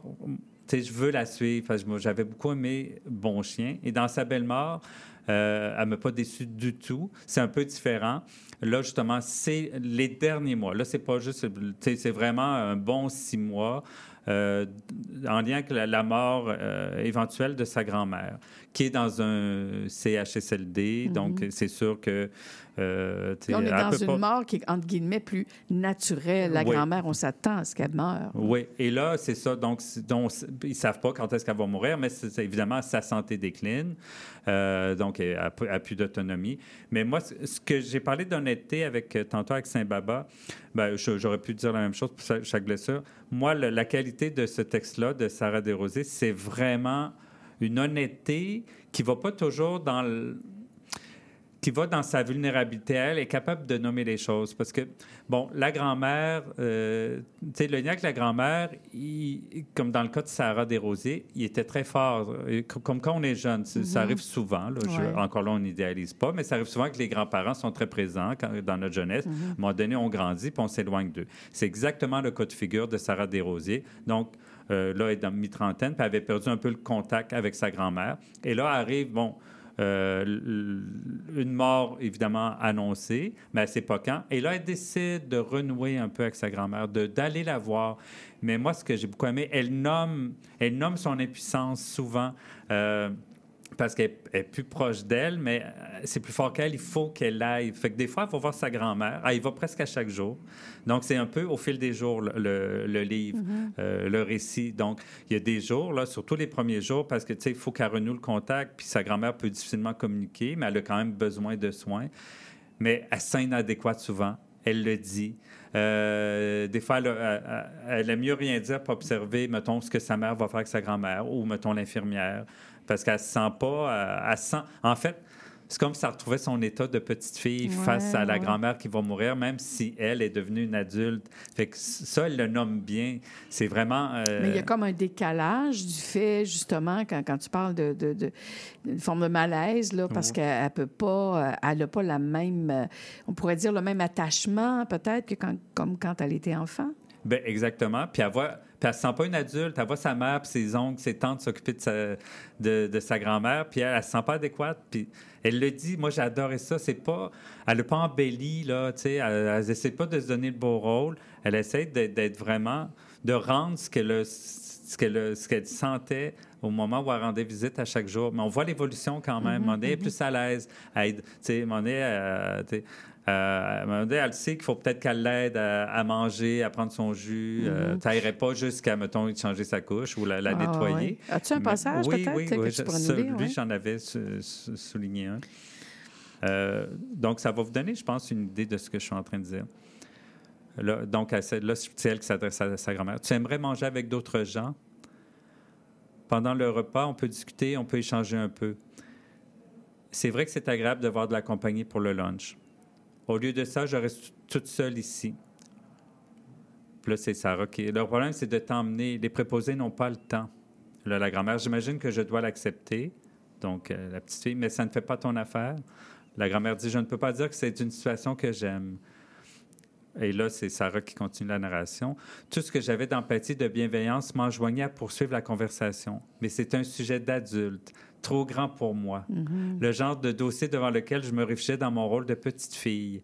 Je n'avais ni le temps ni la maturité de prendre les choses en main, comme sa mère Mhm. pouvait le faire. Je lui ai souhaité une bonne sieste et je suis partie. Je n'ai pas proposé de solution. Je n'ai pas essayé de la transférer moi-même dans son fauteuil électrique. Mhm. Tu sais, De- c'est comme de l'impuissance. Oui, puis de la vulnérabilité. Puis elle le dit. Moi, j'ai trouvé ça merveilleux. euh, Mais pourquoi écrire, un- en fait, la question qui, qui, qui- qui me tourne en boucle dans la tête, pourquoi, pourquoi écrire, euh, écrire un livre sur ça?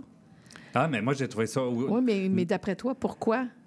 Ben, je sais pas. Peut-être que pour elle, elle sentait qu'il y avait quelque chose ou que c'était important de, de faire ce livre-là pour sa grand-mère. Ouais. Mais pour le lecteur, c'est hyper intéressant. Ouais, c'est ça. Moi, c'est un livre que, tu sais, en fait, je ferais lire à, à des jeunes là, qui ont, tu sais, soit qui ont perdu leurs Mhm. grands-parents ou qui ouais. s'inquiètent de perdre leurs grands-parents.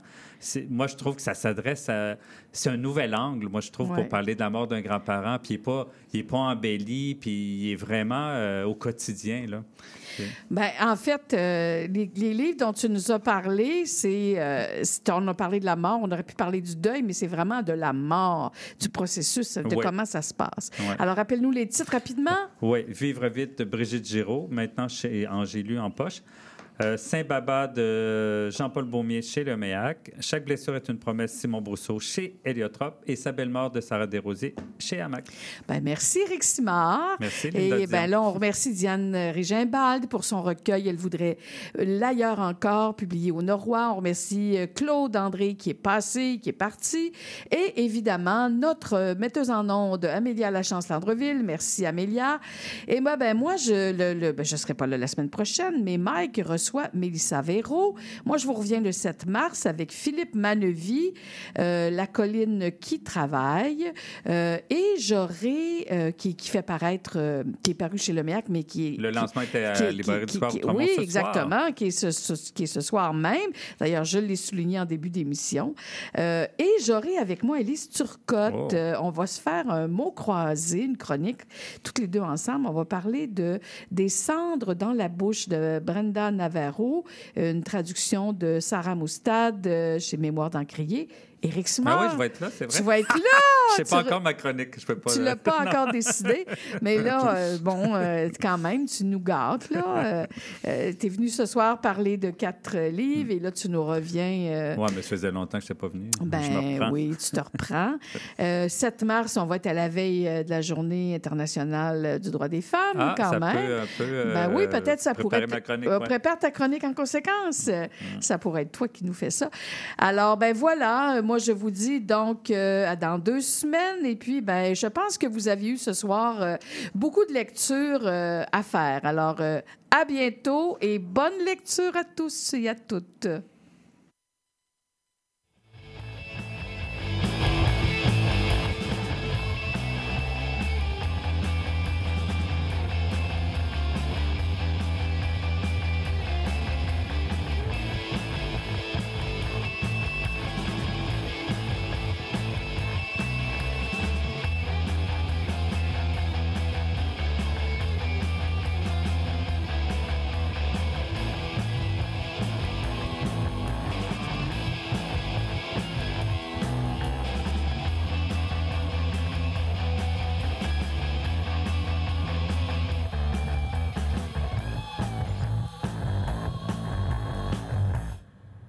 CIBL.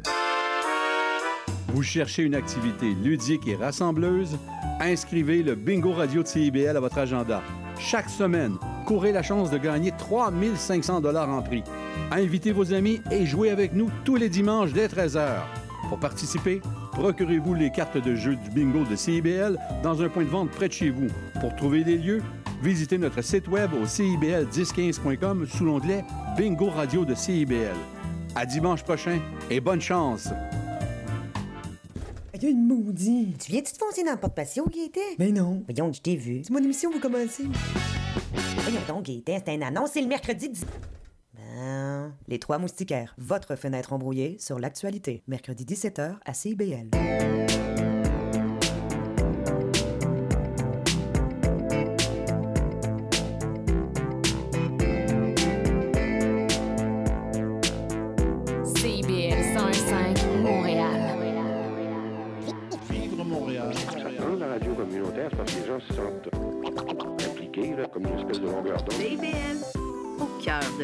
citoyenne. L'émission qui suit vous est offerte en rediffusion. Et souvent, je dis aux gars, quand tu vas être dehors,